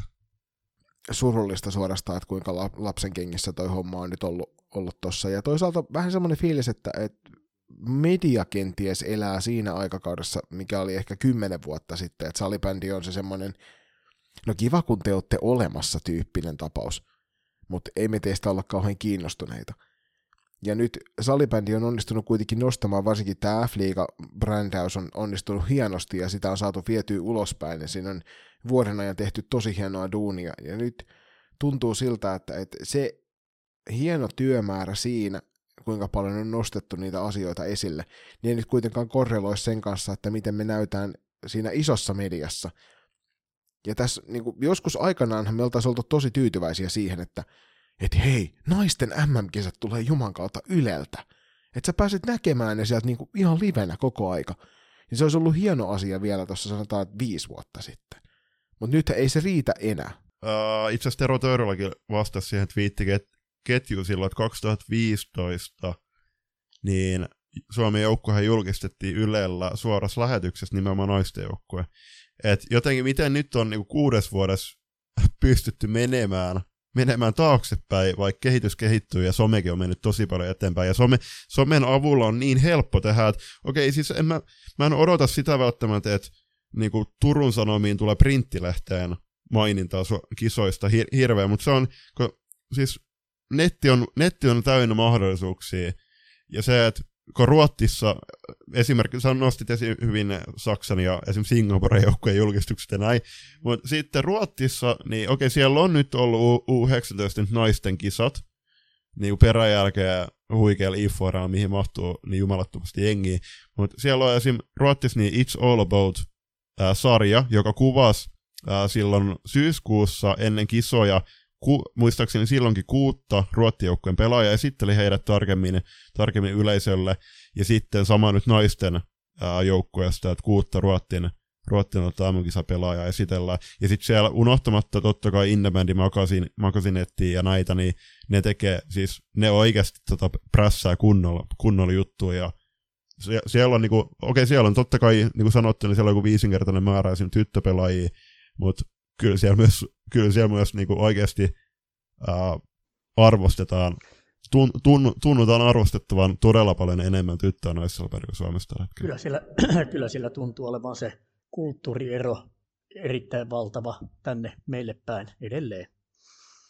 Että kyllä siellä Ruotsissa niin kuin tämä media, okei, nyt on kotikisat ja sen mukaan sitten sitä mainontaa varmasti niin kuin pistetty vähän lisääkin herkkua päälle, mutta niin näin se vaan tuntuu, että se on niin kuin vuodesta toiseen ja kisoista toiseen samaa viidettä tässä kyllä, ja mitä tulee tuohon niin kuin näkyvyyteen televisiossa, niin ihan oikeassa olette siinä, että jos tosiaan vaikka 5-6 vuotta sitten oltaisiin oltu tyytyväisiä, että no, näkyy siellä Yle 2:lla näitä Suomen pelejä ja sillä sipuli. Ja jatkopelit sitten suurin piirtein sen mukaan, miten Suomi on jatkossa, ja jos ei muuta, niin ainakin finaali sitten näyttävät.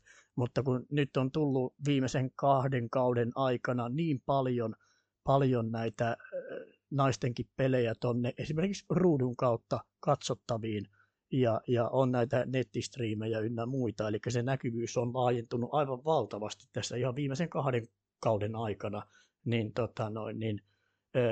Kyllä se asettaa niin kuin esimerkiksi Ylen suuntaan niin noita tavoitteita tai odotusarvoja huomattavasti korkealle.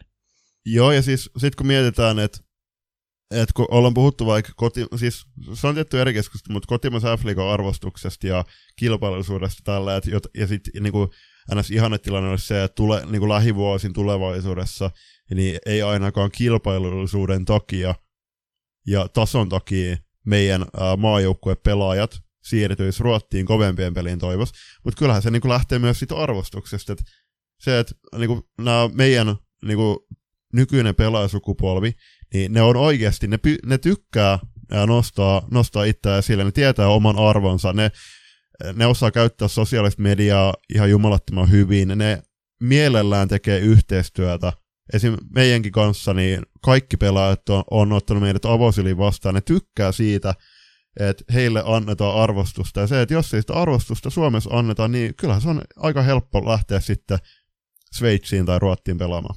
Tuli mahdollisuus myös saada hieman tuolta Yleisradion puolella selostusta näihin kisoihin tekevältä Tuomo Reposelta kommentteja alkavista meiningeistä, ja tietysti me mielenkiinnolla napattiin myöskin Tuomon kommentit tähän meidän jaksoon mukaan, joten seuraavassa pääset kuulemaan vähän Tuomon vastauksia meidän kysymyksiin, jotka olivat, miten valmistaudut selostuksiin ennen kisoja?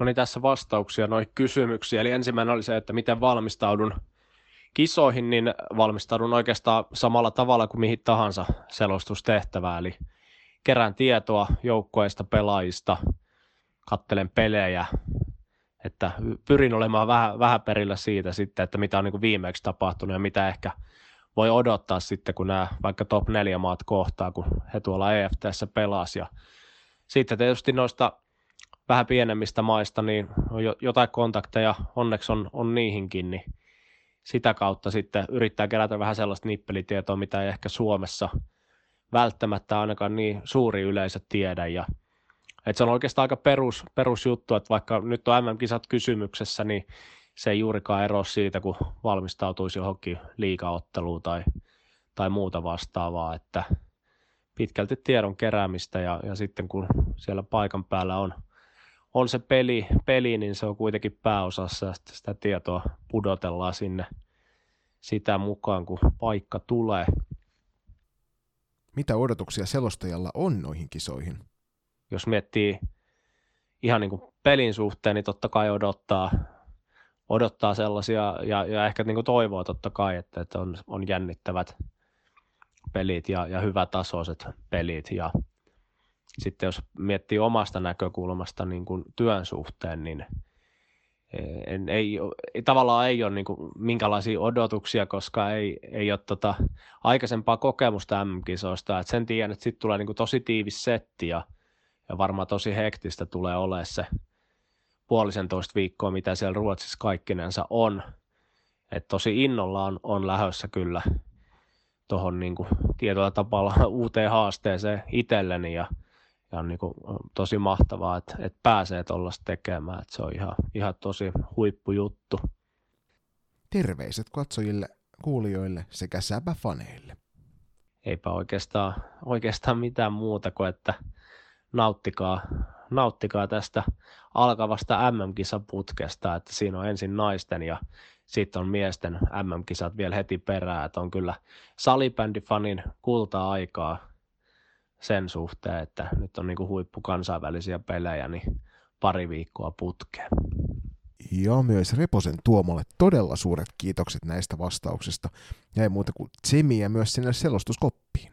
Olisikohan siinä nyt tarpeeksi kuitenkin niin kuin annettu palaa tästä tutusta tuutista, eli medianäkyvyydestä, niin voidaan ehkä mahdollisesti siirtyä siihen, minkä takia kaikki oikeasti on ryhtyneet tätä jaksoa kuuntelemaan, eli meidän veikkaus. Jo 2 tuntia myöhemmin, mutta kyllä. Niin. Otetaan tähän kuitenkin sellainen pieni heruttelutauko väliin ja siirrytään sieltä kohti meidän veikkauksia. May the sähly be with you.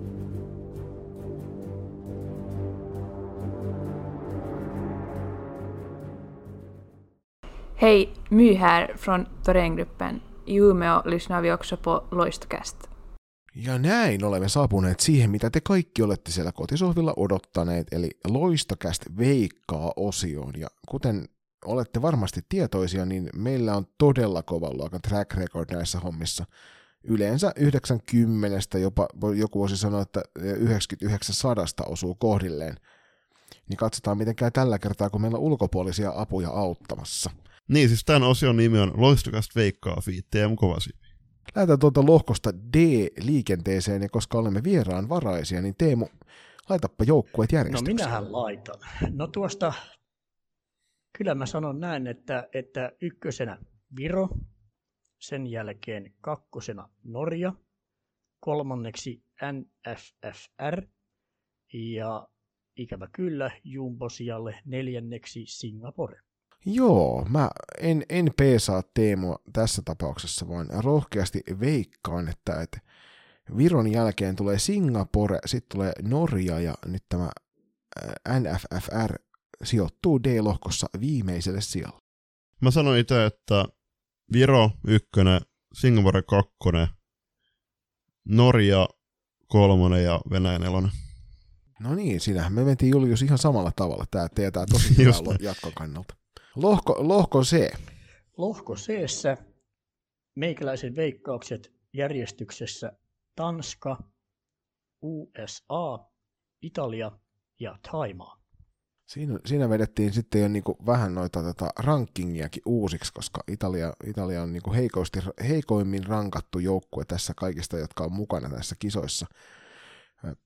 Mä uskon vahvasti tuohon, että Tanska Cecilia Dinardon johdolla tuosta klaaraa homman ja selviytyy eteenpäin. Toisena siihen isketään USA, sen jälkeen yllätyskortti eli Italia. Ja siellä uskon tuohon Roberta Ulsovin johtavan hyökkäykseen ja Taimaa sitten, vaikka siellä Tinna kaikkensa maalissa tekee, niin ikävä kyllä joutuu tyytymään 4. sijaan tuossa lohkossa. Joo, siis mullakin on Tanska, USA, Italia ja Taimaa. Ja sitten hypätään sinne lohkoa B kohti, ja Mitäs sä oot, Teemu, sinne saanut itsellesi laitettua? Mä tuossa nytten rustailin, että alkusarjassa vielä Ruotsi, Suomi, Slovakia ja Saksa. Joo, eli täsmälleen samoin, mitä mä oon kirjoittanut sen järjestyksessä. Jaha.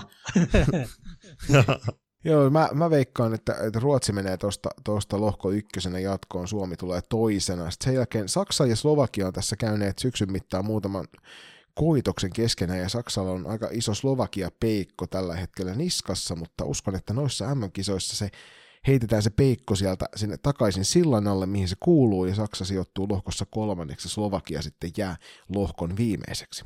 Mä itse väitän, että Suomi menee ykkösen, Ruotti kakkosen, ja kyllä mä väitän, että vaikka Anna-Leena tekee parhaansa varmasti, niin kyllä Slovakia kolmantena ja Saksa neljäntenä.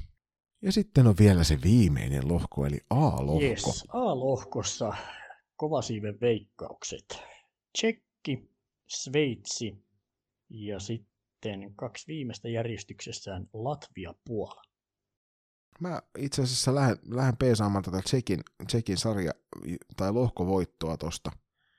Nyt uskotaan, että tänä vuonna se vihdoin rikkoutuu se taika siitä, että niitä mitalleja rupeaa tippumaan. Kuten puhuttiin, niin Tsekki, Sveitsi, Latvia, Puola. Sama järjestys. Tsekki, Sveitsi, Latvia, Puola. Oliko meillä kaikilla kolmella tässä järjestys? Joo, kyllä. Joo, hyvin. No Teemu, mikä on sun top 4? Mä laitetaanko ihan veikkaus saman tien sitten niin kuin mitallisijoista, jos on top 4? No niin. Heitä vaan top 4 ja siinä järjestyksessä, selvä, missä koet, no, että ne ovat. Mä sanon näin, että Suomi tuo pytyn kotio, Sveitsi kakkonen, siellä isossa roolissa Pessistä tuttu Stettler, Ruotsi jää kolmanneksi, liian kovat paineet, ei kuuppa kestä, ja sitten siihen neljäntenä on Tsekki. Mä luulen. Joo. Kyllä, eli toisin sanoen sanot, että Tsekki voittaa paineet alkusarjassa ja sulaa taas sitten pudotuspeleissä. Ai vitsi, on kyllä Tsekillä kova paikka edessä. Mä uskon myöskin vakaasti joutsenten iskokykyyn näissä kisoissa, ja lähdetään siitä, että kultaa tuodaan kotiin ja sitten juhlitaan itsenäisyyspäivänä muutakin kuin Suomen syntymäpäiviä. Toisena pidän kyllä aika vahvasti sitä, että länsinaapuri sieltä löytyy vähän huonommallakin pelillä. He klaaraa kyllä sen välieräpelin ja ovat siellä finaalissa. Mutta Tsekki nappaa kolmannen sijan näistä kisoista. Ja siitä alkaa hiljalleen Tsekin nousu. 4. sijalle joutuu tyytymään näissä skaboissa nyt Sveitsi. En usko, että sieltä kukaan näitä 4 yllättää näissä kisoissa. Joo, siis kyllähän Suomen eli tuttavallisemmin joutsenien taivaata varmasti jokainen seuraa tarkiten ja toivoo Suomelle menestystä.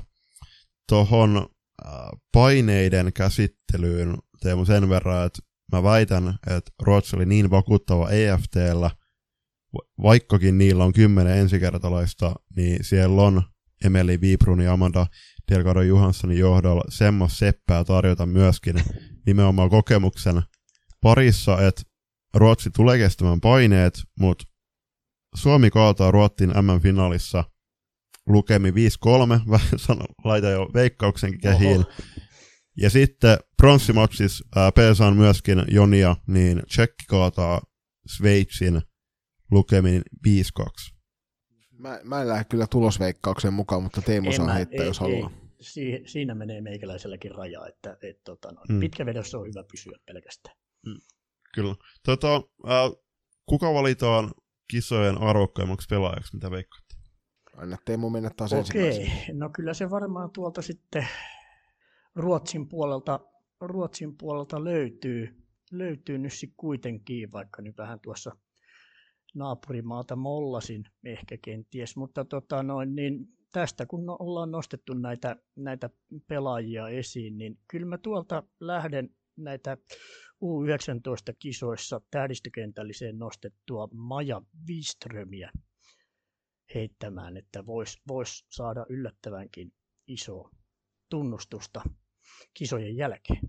Mä puolestani uskon, että maailman kovin salibändipelaaja Veera Kauppi vie näistä kisoista sen MVV-palkinnon kotiinsa myöskin tuon MM-kullan lisäksi. Joo, siis mä oon ihan sama linja kuin Joni, että Veeralla oli ihan käsittämättömän hieno kausi taaskin Oonan lisäksi tuolla Touren Gruppenin Uumajassa, ja varmasti Veera niin lähtee entistä nälkäisempään näihin kisoihin. Toki niin kuin Veerakin sanoi siinä haastattelussa, että toinen kotimaa hänelle ja Oonalle, ja sitten kun täytyy muistaa, että Veera kuitenkin joutuisi missaamaan pari matsia tuolla Sveitsin kisoissa, niin nyt nähdään parasta salibändiä Veera esittämänä, ja maailman paras salibändipelaaja myöskin kruunataan kisoja arvokkuvaksi pelaajaksi. Siinä olisi Loistokästin upeita veikkauksia featuring Teemu Kovasiipi. Jos olet samaa mieltä, niin heitä ihmeessä meille viestiä, ja heitä ihmeessä viestiä myös, jos olet eri mieltä. Me löydetään lähestulkoon joka ikiseltä palvelulta, mitä sä vaan tiedät etsiä. Ja näitä seikkailuja kuulet sitten lisää varmasti tuossa MM-kisojen edetessä, kun Loistokäst X-pääkallomeiningeillä ollaan mukana koko kisaviikko. Tulevasta kisarupeamasta sen verran, että meikäläinen lähtee jo 26. päivä Uppsalaan, Joni lähtee 28. päivä, joten mä oon silloin lauantai 27. päivä heti ekas matsissa paikan päällä Chiikamassa Ifo-areenalla kamppailuun. Joni tulee sitten maanantai 29. päivä. Odotettavissa on lähtökohtaisesti joka kisapäivältä minijaksoa Spotify, Google ja Applen podcast-palveluihin kuunneltavaksi. Toki varaamme aikaa myöskin chillailulle ja leputtelulle, koska sitten torstaista puolivälistä alkaen me tullaan tekemään alta tunnin sisään Suomen otteluista otteluraportteja pääkallolle ja pari pelaajahastelua myöskin Suomen pelaajista alta tunnin sisään pääkallolle. Ja niitä on aina sitten odotettavissa sinne MM-finaaliin saakka. Mutta Loistokäs tulee olemaan todella näkyvässä roolissa noissa kisoissa. Tullaan tekemään Instagramin liveä ja tullaan haastattelemaan paljon pelaajia ja välittämään kisafiliksi teille. Ja tähän loppuun vielä, niin muistakaa, että salibändi on parasta paikan päällä, mutta myöskin se on parasta Ylen ja IFFn palveluiden kautta katsottuna. Kattokaa muitakin matseja kuin Suomen matseja, nauttikaa salibändistä, ja ennen kaikkea, jos arvostatte tyttö- ja naissalibändiä, niin jakakaa tämä jakso teidän somepalveluissa kaverille kuunneltavaksi. Loistokästä haluan tietysti tässä vaiheessa kiittää koko jakson mukana roikkunutta vierasta, eli Teemu Kovasiipeä. Kiitos Teemu. Kiitos, kiitos. Ja varmasti en puhu omalla suullani pelkästään, kun toivotan sulle ja sille paremmalle puoliskolle pelkkää hyvää toipumisen tiellä tästä eteenpäin. Ja nähdään sitten entistä vahvempi Teemu tuossa ensi keväänä hommissa mukana. Just näin. Kiitos paljon Teemu, ja ei muuta kuin kaikille kuuntelijoille. Nähdään Uppsalassa.